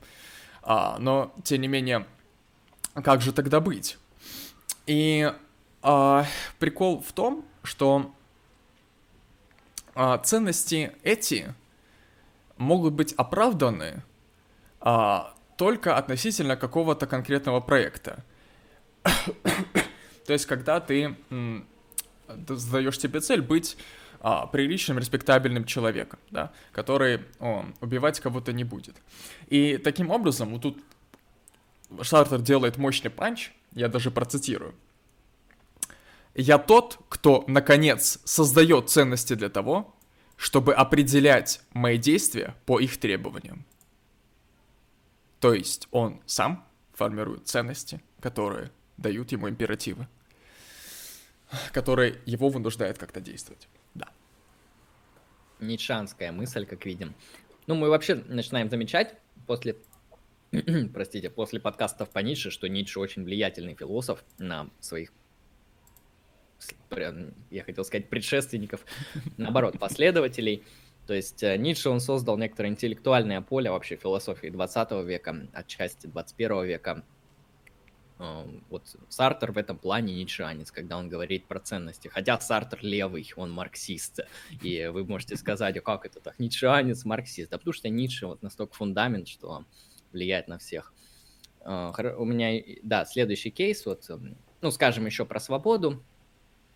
То есть, да, свободу по Сартеру нужно понимать очень серьезно. Опять же, я приведу метафору, мысленный эксперимент. Что такое свобода? Вот в философии Сартера это, по-моему, его, в принципе, пример. Но если не его, то кого-то из экзистенциалистов. Он говорит, что состояние свободы, состояние, когда ты перед выбором, можно описать метафорически следующим образом.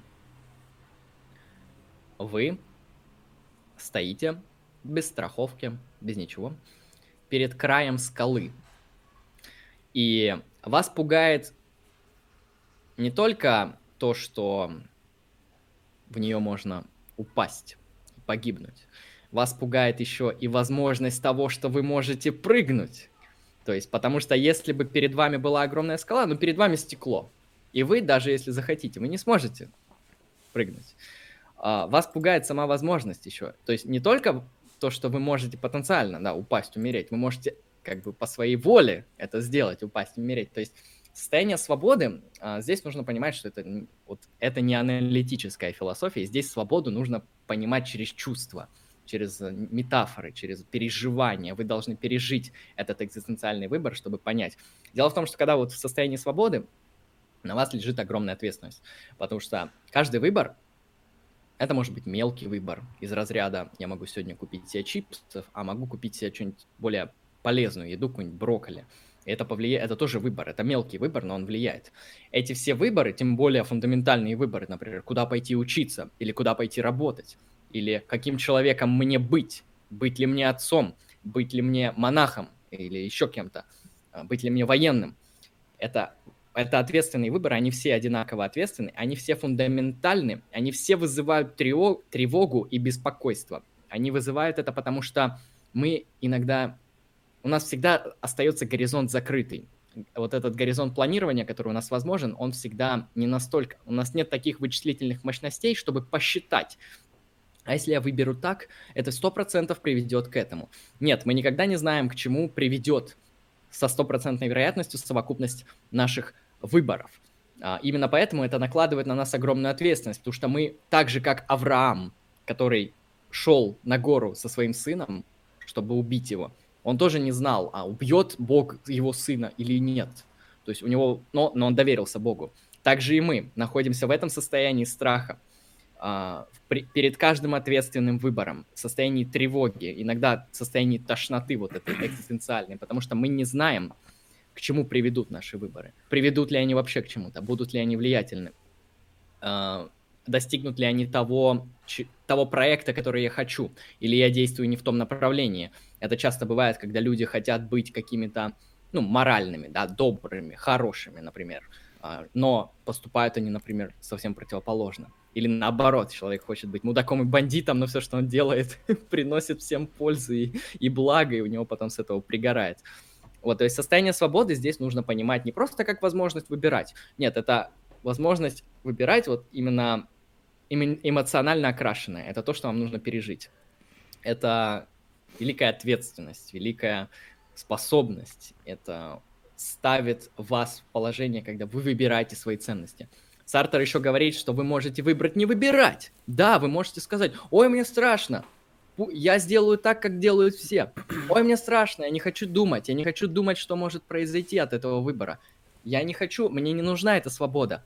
Возможность отказаться от, от свободы – это тоже свободный выбор, за который вы тоже абсолютно фундаментально ответственны. Поэтому вы здесь не уйдете. Вы обречены, Сартер говорит. Вы заброшены в мир, вы не знаете, где вы, почему вы, вы, вы просто вот вкинуты нахуй. Вам надо как-то в этом мире существовать и с собой, и с другими. Вы вброшены, вам дана свобода, и вы должны что-то с этим делать. Э, вы вот в тяжелые... Э, вы как будто... Там, по-моему, метафора была, по-моему, я точно не помню, у кого из экзистенциалистов, вроде тоже у Сартера. А, вот, например, идет театральная постановка. И, вы, и вас неожиданно вытаскивают и кидают в центр сцены и говорят, давай, играй, блядь. А ты сценарий не знаешь, не знаешь, какая театральная постановка, ты нихуя не знаешь, ты человек с улицы мимо театра проходил, тебя поставили играть. И вот это вот страх, ужас, трепет, который ты испытываешь, потому что ты можешь сделать действительно, что хочешь, тебе дали вот всю власть, тебя забросили, тебе дали ответственность, давай, танцуй, выступай. Это примерно такой же, э, такой же момент, такой же эффект, который описывает Сартер, говоря о свободе. То есть здесь свобода, как и понимает Сартер, она очень не похожа на ту свободу, о которой говорят, например, аналитические философы. Да. И тут уже есть мой личный тейк, вот, в принципе, схоже с этим. А вот. А, я считаю, что можно сказать, что качественное, хорошее бытие — это тогда, если говорить языком Ницше, когда ты находишься в гармонии и свободе от а, точнее, в гармонии между аполлоническим и дионисийским. Когда ты свободен и от аполлонического, и от дионисийского. Но когда ты принимаешь и аполлоническое, и дионисийское, когда это все входит в спектр твоей свободы. То есть, когда ты волен чувствовать, когда ты волен испытывать самые разрушительные эмоции, но, тем не менее, ты поставил себе проект, и аполлоническими методами ты его воплощаешь в жизнь. Как, тогда, когда ты... Вот можно взять две крайности. Если ты находишь чисто в аполлоническом, со... находишься чисто в аполлоническом состоянии, ты находишься не в аутентичном бытие, а ты не имеешь той свободы, можно так сказать. Ты делаешь то, что тебе велят. Ты делаешь то, что тебе предписано. Ты делаешь то, что предписывает тебе мир, обстоятельства. Ты делаешь... ты находишься в его русле, ты находишься в течении этого мира ты как реакция, ты не, не являешься самостоятельным существом, ты не являешься собой. Но с другой стороны, когда ты погружаешься в Дионисийское, когда ты раскрываешь вообще полностью свое сердце а, всем своим инстинктом, всем своим непосредственным стремлением, ты становишься зверем ты становишься... Они бы, я бы сказал, они даже не твои, а они некоторые... Это некоторая сущность жизни, который, носителем которой ты индивидуально являешься. Да. Ты приобщаешься к чему-то, что в миллиарды раз больше тебя. Естественно, естественно. Вот. А, это, это тоже ужасно. Вот, ты, ты, действуешь, ты действуешь разрушительно, ты тоже не формируешь никакие проекты, ты ничему не следуешь. Вот, а и получается, когда ты принимаешь и свою природную сущность, когда ты ей открыт, когда ты чувствуешь свои побуждения, когда ты открыт воле к власти, воле к мощи, а, и тогда, когда ты вместе с этим а, настолько преодолел м, вот эту вот императивность окружающей действительности и способен э, следовать ей не, не изнутри нее, а используя ее как методы, преодолев ее, то есть формируя свое бытие, получается, какими-то сознательными действиями, э, как дискурсивно его описывая, э, то есть создавая проекты, тогда у тебя прекрасное, хорошее бытие, которое мы все одобряем. Э, ну, одобрение — это этический норматив, а мы, насколько помним, экзистенциалисты, они не про этику, они не. про то, как люди могут быть. Я да. про то, что я конкретно лично это одобряю, да. А, хорошо, без проблем. На самом деле, вот эта твоя точка зрения, она похожа на рыцаря веры Киркегора, который тоже, на самом деле, рыцарь веры Киркегора, он включает в себя и стадию эстетическую, которая похожа на дионисийство, и стадию этическую, которая похожа на Аполлона, при этом она снимается, содержа и то, и другое в этом стадии э, прыжка религиозной веры. То есть она как бы балансирует ни, в, ни туда, ни туда, ни в крайности. Вот, на самом деле, да, это похоже на позицию Киркегора, только Киркегор христианин, а, вот, а ваша позиция секулярная, ну, в том смысле, что она вне зависимости от религии работает. А, дальше, что нам еще надо сказать по Сартеру? Вот, а, Сартер уделяет интересный анализ другому. Он это называет в его третьей части, по-моему, в первой главе «Бытие и ничто», это он называет «взгляд». Типа, посмотрели. А, через взгляд Сартер определяет бытие другого. Сейчас скажу, о чем тут речь. Предположим такой вот небольшой мысленный экспериментик, который у меня только что вылетел из головы. Ага. А, вот, вы идете по улице. А, темная улица, ночь, ну, никого нету. Вы понимаете, что вы один, и вы чувствуете себя одним способом. Вы наедине со своими мыслями, со своим телом, со своими желаниями, в общем, со своей экзистенцией. Вы чувствуете себя как единичный объект. В ваш мир пока что не попало ничего иного. И вот вы видите манекен издалека. Но так как э, на улице темно, на улице как-то мутно, на пару секунд вы представляете, что это не манекен, а реальный человек.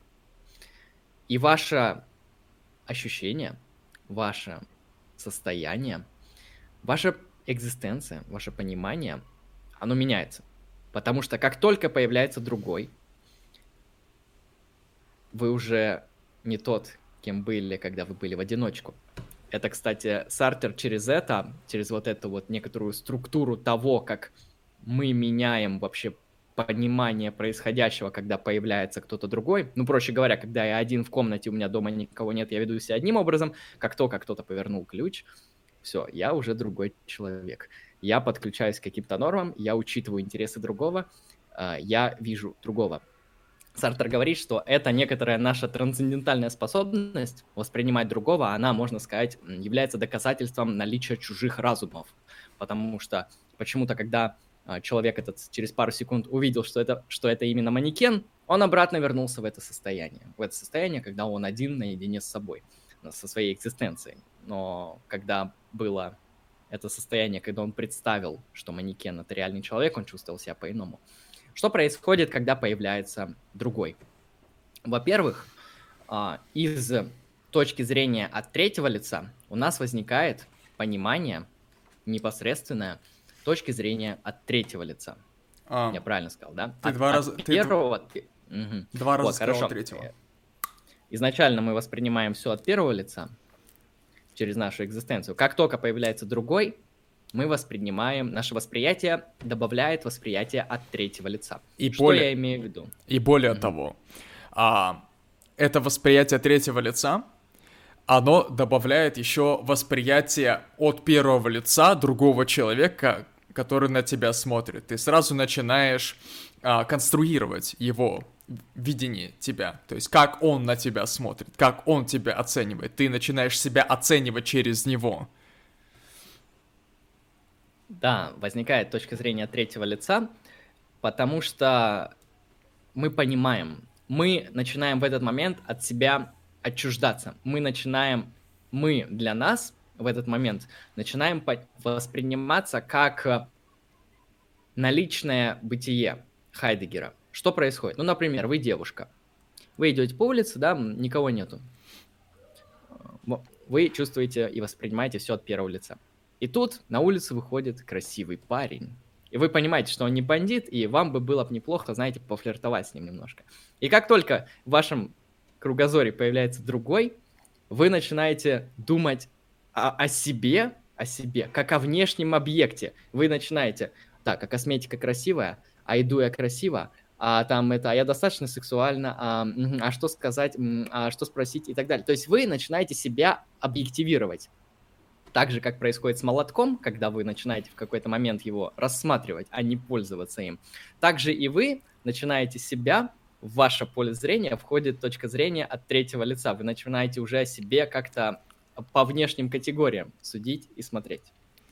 А, но смотри, я, я согласен, но тем не менее по тому же Сартру, а, когда мы смотрим от третьего лица, эти вещи для нас являются, ну, эти вещи вообще в принципе являются бессмысленными. Смысл они имеют тогда, когда мы на них смотрим, мы с ними взаимодействуем. И что я имел в виду, когда говорил, что появляется как бы такая косвенная точка зрения от первого лица, точка зрения от первого лица другого человека. Ты начинаешь а, от третьего лица смотреть на некоторые свои свойства, характеристики, которые, по-твоему, имеют значение, которые, по-твоему, начинают существовать во взгляде этого другого человека. Его оценка начинает тебя определять. Верно, потому что мы... Ну да, я это не исключал, я просто это опустил в рассказе. А, мы, конечно, мы не думаем, что человек он нас воспринимает как-то по-другому и бессмысленно. Мы именно, да, воспринимаем от третьего лица через призму того, что на нас смотрят от первого лица. Ну, то есть, когда возникает другое лицо, а, мы начинаем себя объективировать. Мы неожиданно можем заметить, что а, мы являемся тем-то, тем-то. У нас там такой-то цвет кожи, у нас такая-то национальность, такой-то язык. То есть все предикаты, которые к нам можно а, приписать. Там, мы в такой-то одежде сидим, мы так-то двигаемся, так-то говорим. И это все мы неожиданно замечаем, когда появляется другой, когда появляется взгляд, как я показал в примере с манекеном. Да, и все эти вещи, на которые мы начинаем об- обращать внимание, они начинают обретать также и ценность. И также вместе с ценностью они начинают обретать нормативный характер, а, императивный характер. И а, в данном случае, возможно, ты об этом скажешь, а, но когда тебя определяют. Точнее, когда тебе велят а, эти ценности. А, делать что-то, например, там, а, поправить прическу, там, не знаю, а, как-то приосаниться, возможно, идти более ровно и так далее, тогда ты становишься менее свободным и менее аутентичным. То есть а, взгляд другого человека, он сразу же начинает тебя определять, и если ты этому поддаешься, то ты сразу теряешь аутентичность своего существования. Сразу вот щелк, моментально. По щелчку. Да, поэтому Сартер, он интересную фразу в, в каком-то из своих художественных произведений произносит, что ад — это другие. Потому что когда появляется другой человек, взгляд другого в вашем бытии, а, это угроза вообще вашему порядку, вашему устройству мира, потому что то, как вы видите мир от первого лица, вне других людей, это одно. Как только появляется другой человек, появляется его взгляд от первого лица, его проекты, его экзистирование. Оно как бы может противоречить вашему, может идти параллельным, но вы обязаны, вот это, это так сказать, э, наша непосредственная трансцендентальная способность. Как только появляется другой, мы учитываем, что он появился. Мы не можем просто проигнорировать, что кто-то тут а, появился. То есть э, э, это наша способность, то есть э, менять свое бытие, менять свое понимание, менять свое мышление при появлении а, другого, потому что другое это, да, это угроза порядка, угроза устройству вашего мира, вашему пониманию. Да, я даже приведу пример. Вот представьте, как вы себя ведете там с друзьями, с знакомыми, с родителями, с теми людьми, к которым вы вообще давно привыкли. Вот, вы свободны, вы там шутите, релаксируете, делаете, что хотите. Но, например, вы попали в незнакомую компанию, или а, вы пошли на свидание с девушкой, и все, сразу пошли зажимы, вы сразу вы ужались все, а, если ну, у вас нет опыта как бы преодоления этого всего. А, это, это прикольно. Вы сразу попали в эту тюрьму, да. И на самом деле Сартер эту мысль он дальше развивает, и он говорит, что, а, ну, на самом деле многие люди вообще-то живут так. А многие люди, наоборот, живут а, исключительно в бытие других людей. То есть, например, есть очень преданные женщины, которые живут в бытие своего мужчины, которые не видят свою жизнь без этого человека, которые непосредственно вот с ним как-то связаны. Также есть мужья такие. А, то есть люди, они могут организовывать свои формы существования так, что, ну, во-первых, им комфортно и приятно так жить. Во-вторых, они предпочитают бытие, как раз-таки, когда они, можно сказать, выходят в свет, да, когда они э, бытие с другими разделяют, когда они наоборот, вот свою точку зрения от первого лица, свое вот это вот экзистирование, каждый раз, каждым своим выбором выхода в свет отталкивают куда-то на периферию. Они не хотят встретиться с самими собой в каком-то смысле, да, вот этот психологический момент.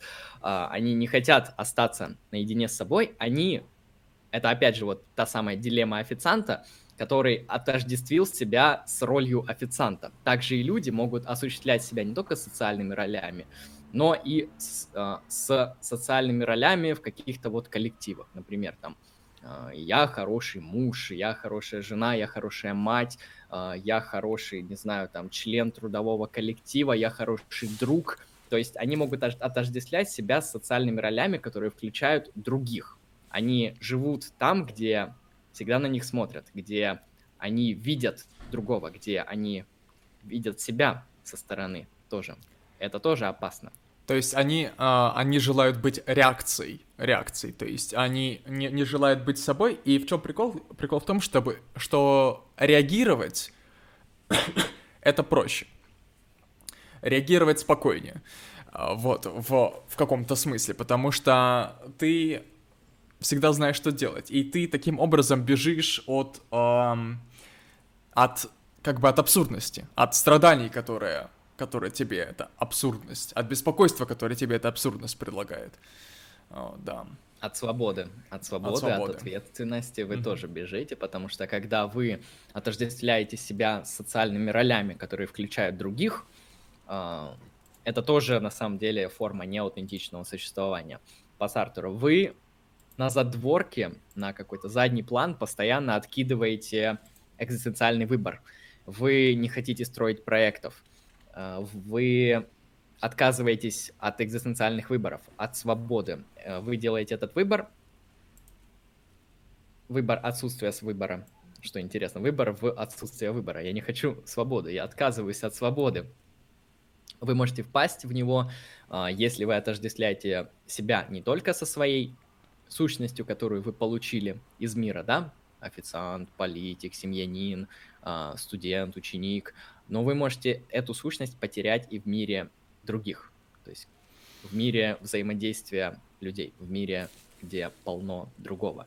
То есть это некоторая тоже проблема для экстравертов, которые всю жизнь свою, всю свою активность, все свои эмоциональные и физические силы тратят на бытие с другими, и совершенно забывают о вот этом экзистенциальном выборе, о бытие с самим собой, о бытие, о бытии от первого лица. Они уходят от этого.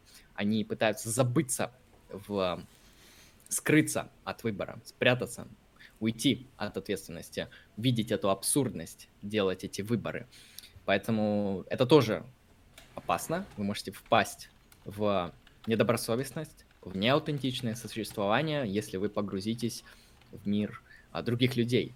Так же, как и вы можете погрузиться в мир самого себя, и отказаться от, от аутентичного существования. Как мы видим, вот это вот добросовестное, аутентичное существование, это где-то вот на задворках, это где-то очень тонкая дорожка, это что-то сложное, что-то редкое, что-то, что люди, э, если выбирают и живут так в своей жизни, то очень недолго, очень редко, в некоторых только своих выборах, но в большинстве своем, как мы видим, люди, они предпочитают, ну, это действительно это удобнее просто, это легче, это ну, меньше ответственности.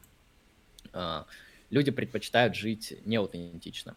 То есть а, здесь, опять же, я повторюсь, нету этических разграничений. Это хорошо или плохо. Это то, как люди могут жить. Кто-то живет аутентично, кто-то существует аутентично, кто-то существует неаутентично.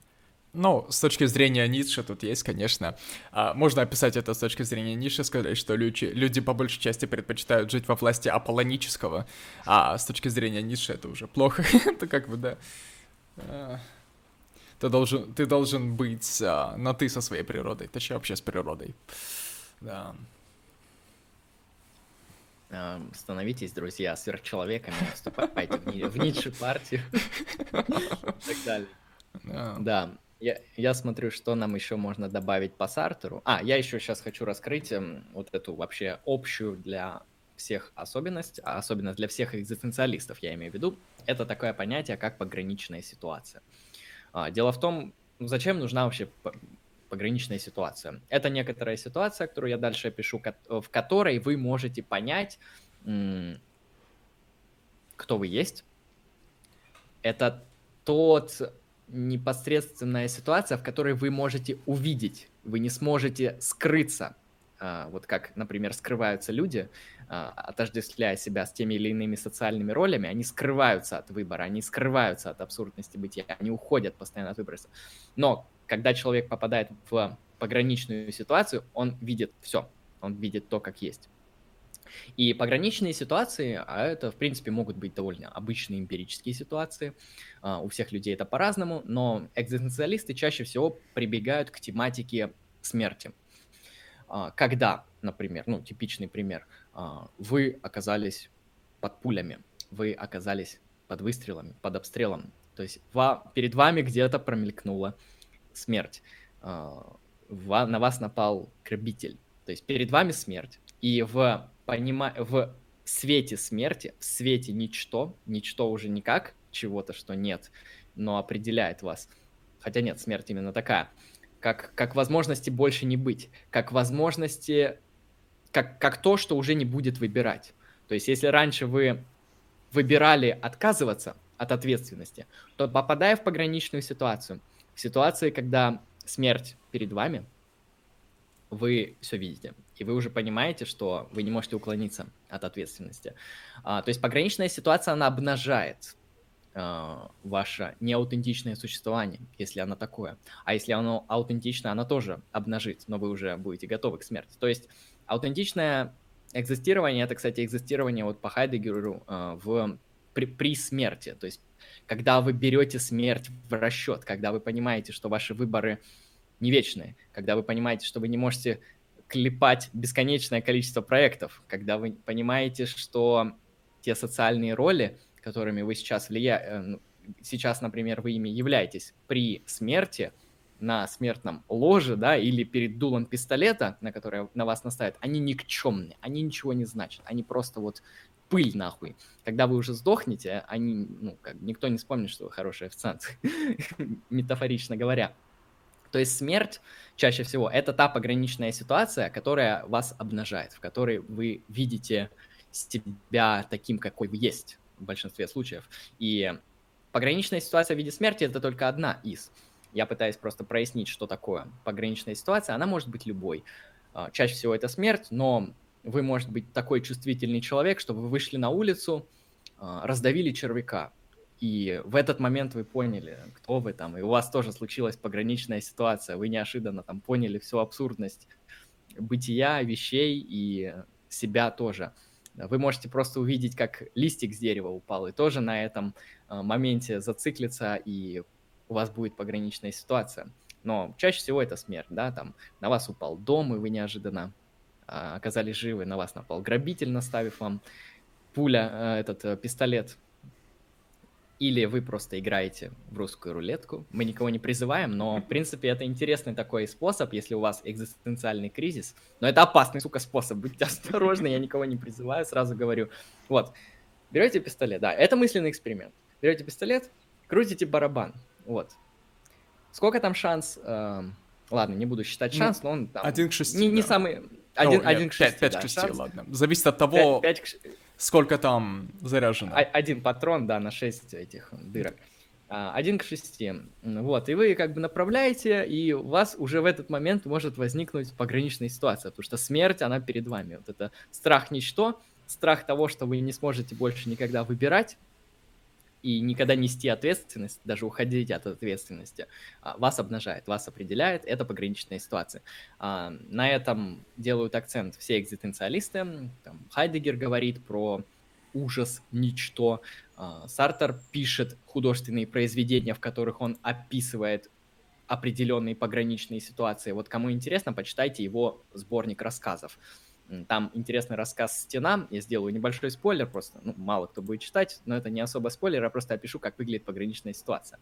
А, там случай, ну, там война, все дела, как бы человека приговорили к смерти. Смертная казнь. Говорят, завтра приговор исполнят в силу.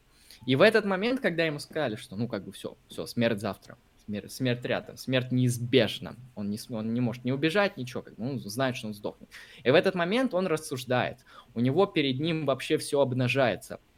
Он понимает, что все его поступки, все его выборы, все его действия, они просто, ну, хуйня, а это никчемное. Они ничего не значат перед этой смертью.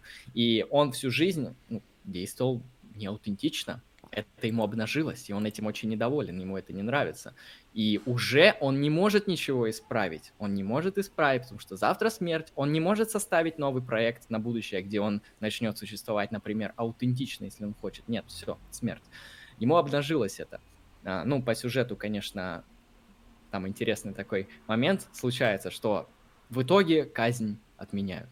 Вот, и это еще более интересно. То есть это и есть пограничная ситуация, когда человек перед лицом смерти увидел, увидел, прочувствовал, понял это, пережил э, свое неаутентичное или аутентичное существование. И на этом, да, делают большой акцент экзистенциалисты в основном в художественных произведениях. Сартер, Камю, Мерло-Понти и другие. Ну, отлично. А, я думаю, мы можем заканчивать. Правильно? Um, так, ну, я думаю, нам надо еще что-то про Камю сказать. Ну так, в двух, двух чертах.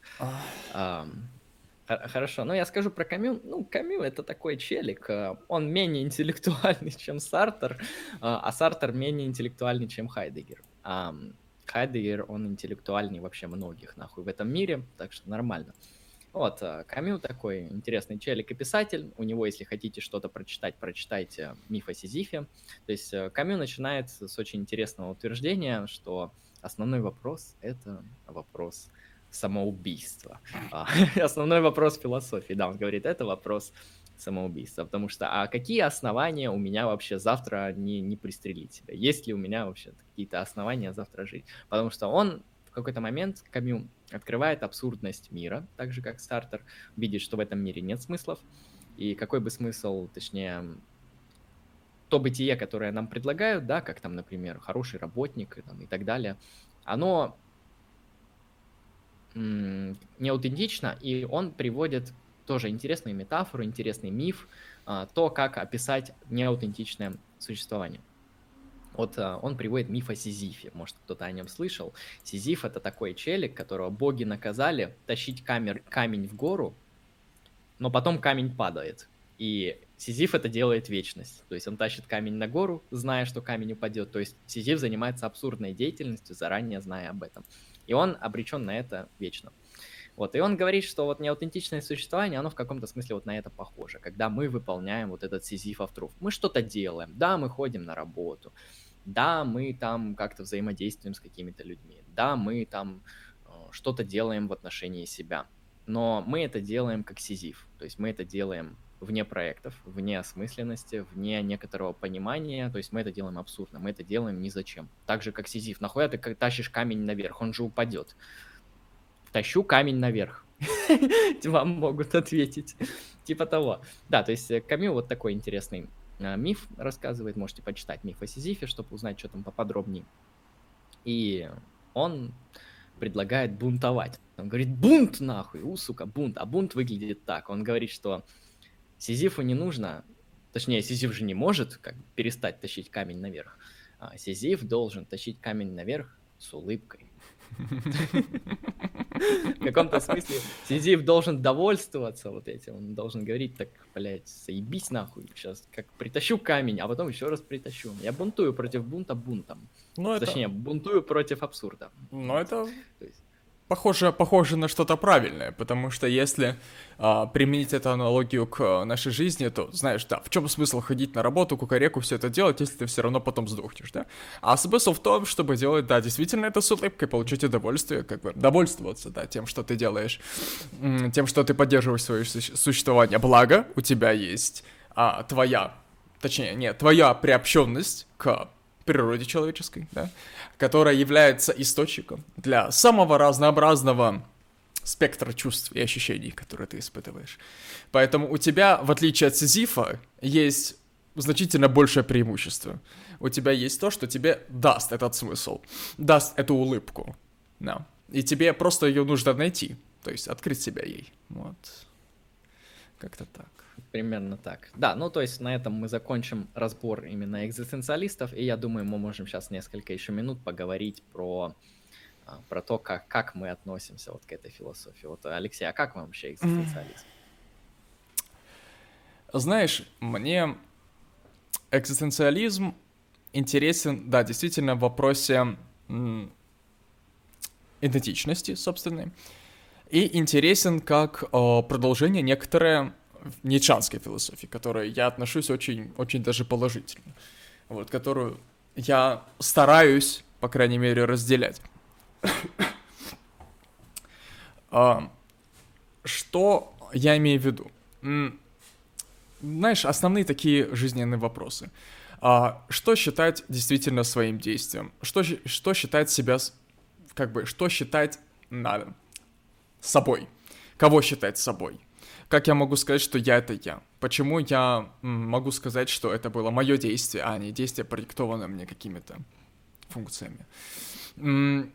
А, как, как мне избавиться вот от ощущения беспокойства ввиду собственной какой-то нереализации. Например, там, я э, хожу, учусь, работаю, все дела, я выполняю свою социальную роль, но вот ночами какими-то глубокими, я лежу и думаю, блядь, а что я делаю? Есть ли в этом какой-то смысл? А э, это ли является мной? Я являюсь ли этим? Зачем оно вообще? Вот. И экзистенциалист дает мне язык описать это. Оно мне говорит, э, чувак, если ты хочешь быть собой, создавай проекты, да, и двигайся по ним. Э, создавай проекты себя, э, будь автором себя, да. А не будь реакцией, не будь просто функцией от каких-то движений мировых. Проецируй свою волю на мир. Вот, так, так оно мне говорит. И когда я эм, в какой-то момент преодолевая различные а, аполлонические узы, или, иначе говоря, преодолевая неаутентичное бытие, преодолевая а, все эти м- при, не то что предикат, а прескриптив существования, и делаю то, что, как я считаю, свойственно лично мне, я чувствую радость, я ощущаю свое бытие более полным, я ощущаю себя собой. И это, эта философия экзистенциализма, которую мы разобрали, она мне помогла все это описать.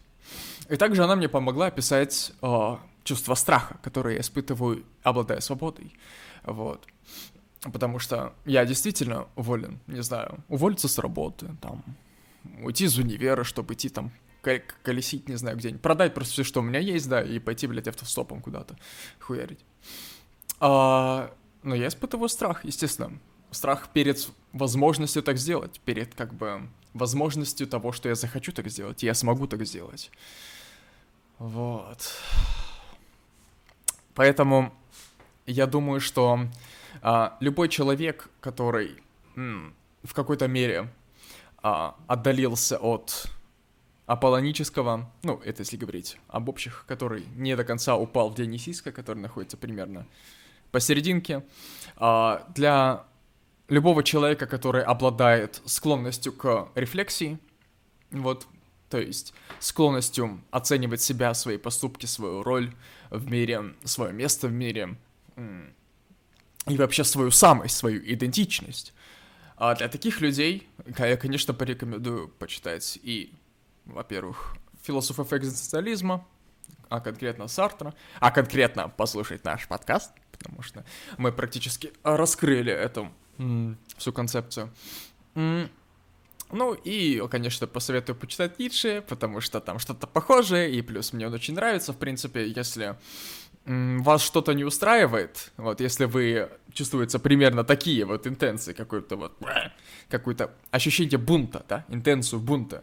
А, Ницше и экзистенциализм — это вот два верных, на мой взгляд, подхода вот к тому, чтобы эту ситуацию как-то осознать, ну, как-то ее дискурсивно осознать, как-то ее описать, а, и имея уже мощный инструмент языковой в виде этих самых понятий, в виде отношений между этими понятиями, а, имея этот инструмент, уже составить у себя в голове проект, по которому вы будете двигаться, и по которому вы придете так или иначе, а может и не придете, а, ну, к своему аутентичному существованию, к тому, чтобы быть собой.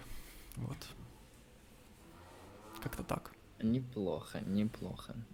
А, ну, я лично, если бы я советовал читать экзистенциалистов, я бы вам посоветовал Киркегора «Страх и трепет» а, и рассказы Сартера, и также его лекцию «Экзистенциализм — это гуманизм». Она есть в текстовом виде.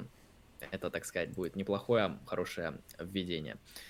А, я могу сейчас сказать, что, да, я тоже довольно рано с экзистенциализмом познакомился. Первая философия, с которой я так именно глубоко познакомился, лет, наверное, там в 17-18, вот так. А, и оно для меня вообще открыло много таких а, очевидных вещей. Сейчас, да, для, я думаю, для взрослых людей тоже очевидных вещей, но оно для меня как-то это открыло по-другому. Я понял, что во-первых, да, оно дало методологический аппарат, матчасть, то, как вообще человек э, существует. Вот что такое существовать перед лицом смерти, что такое пограничная ситуация. Потому что пограничную ситуацию, если у вас мощная фантазия, вы можете представить, вы можете представить. А если вот завтра мне к виску приставят дуло пистолета, э, как я взгляну на свою жизнь? Будет ли иметь смысл то, как я прожил какие выборы я совершил, если случится такая ситуация. Можно это сделать через фантазию, не обязательно это проживать. То есть экзистенциализм, да, действительно, он дает хорошую мат-часть того, как э, можно жить. На мой взгляд, вот если делить как-то философию, то я бы разделил философию на философию дискурсивную, которая ставит проблемы или обнаруживает проблемы и как-то их решает через аргументы. Это плюс-минус вся современная аналитическая философия. То есть, например, там кейсы про сознание, кейсы про свободу воли, про тождество личности, про политическую философию. Это такая вот конкретная философия, она видит проблемы, она их через аргументы пытается решить, через споры. Это один вид философии. А есть философия как образ жизни. Это то, как, как вот надо жить. Вот экзистенциализм, он предлагает образ жизни вам определенный. Он предлагает определенным типажом, языком, взглядом посмотреть на то, как вы живете, на то, как вы есть. Не то, как вы решаете конкретные проблемы, будь они философские или нет, или бытовые, или какие-то еще там, где вы работаете, а то, как вам жить, то, кто вы есть, то, как вам быть. А, как вам поступать, что вы имеете. То есть это та школа, которая предоставляет очень хорошую часть, очень хороший методологический аппарат, который имеет и, и терминологическую базу, и некоторую такую чувственную базу. Потому что экзистенциализм, как мы видим, очень часто оперирует к переживаниям, к чувствам, к метафорам, которые не, не ограничиваются дискурсивным пониманием вот эти метафоры перед э, нахождением перед скалой, э, когда вот там вы чувствуете страх. Страх это не то, что вы описываете словами, страх это то, что вы переживаете. Или тоже Авраам, да, там тоже страх и трепет.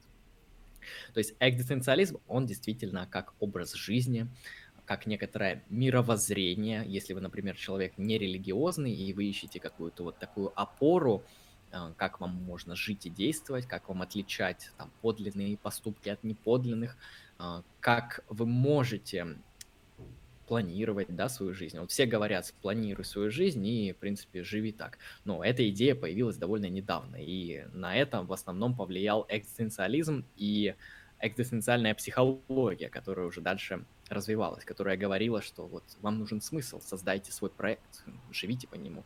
Это недавнее явление, хотя мы все в этой парадигме живем. А, и, на мой взгляд, понимание экзистенциализма, оно, по крайней мере, откроет вам глаза на то, как ну, как устроен мир сейчас. Да, действительно, как можно мыслить, как можно существовать после смерти Бога, когда уже нет внешних ценностей, когда вы не можете просто вот, прийти в церковь, которая одна на вашем, в вашей деревне, и получить все ответы. Сейчас другой мир. Сейчас мир, где вы имеете абсолютную свободу и абсолютную ответственность за все свои проекты. И чем вы моложе, тем больше у вас ответственности. Да, я совершенно согласен с твоей точкой зрения. Но я бы хотел заметить, что а, Бога нет уже довольно долго. Вот. И на его смену пришли другие формы идеологии, другие идеологии вообще, в принципе, которые могут определять ваше существование, вообще существование человека.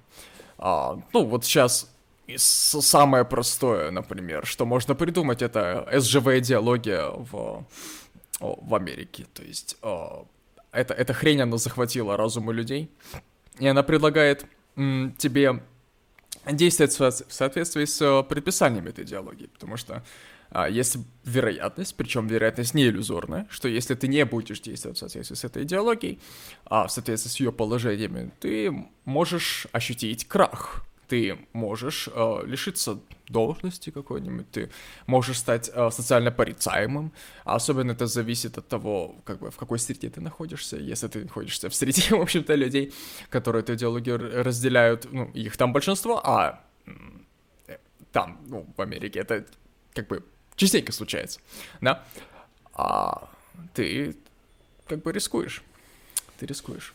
И тебе проще будет, ну, если ты американец, да, то тебе проще будет действовать в соответствии с этим, даже не разделяя чисто эмоционально а посылы этого, тебе будет проще действовать в соответствии с этим. Вот, если говорить о, о вообще о других культурах, то это, конечно, традиции. Как тебя воспитывают родители и все прочее.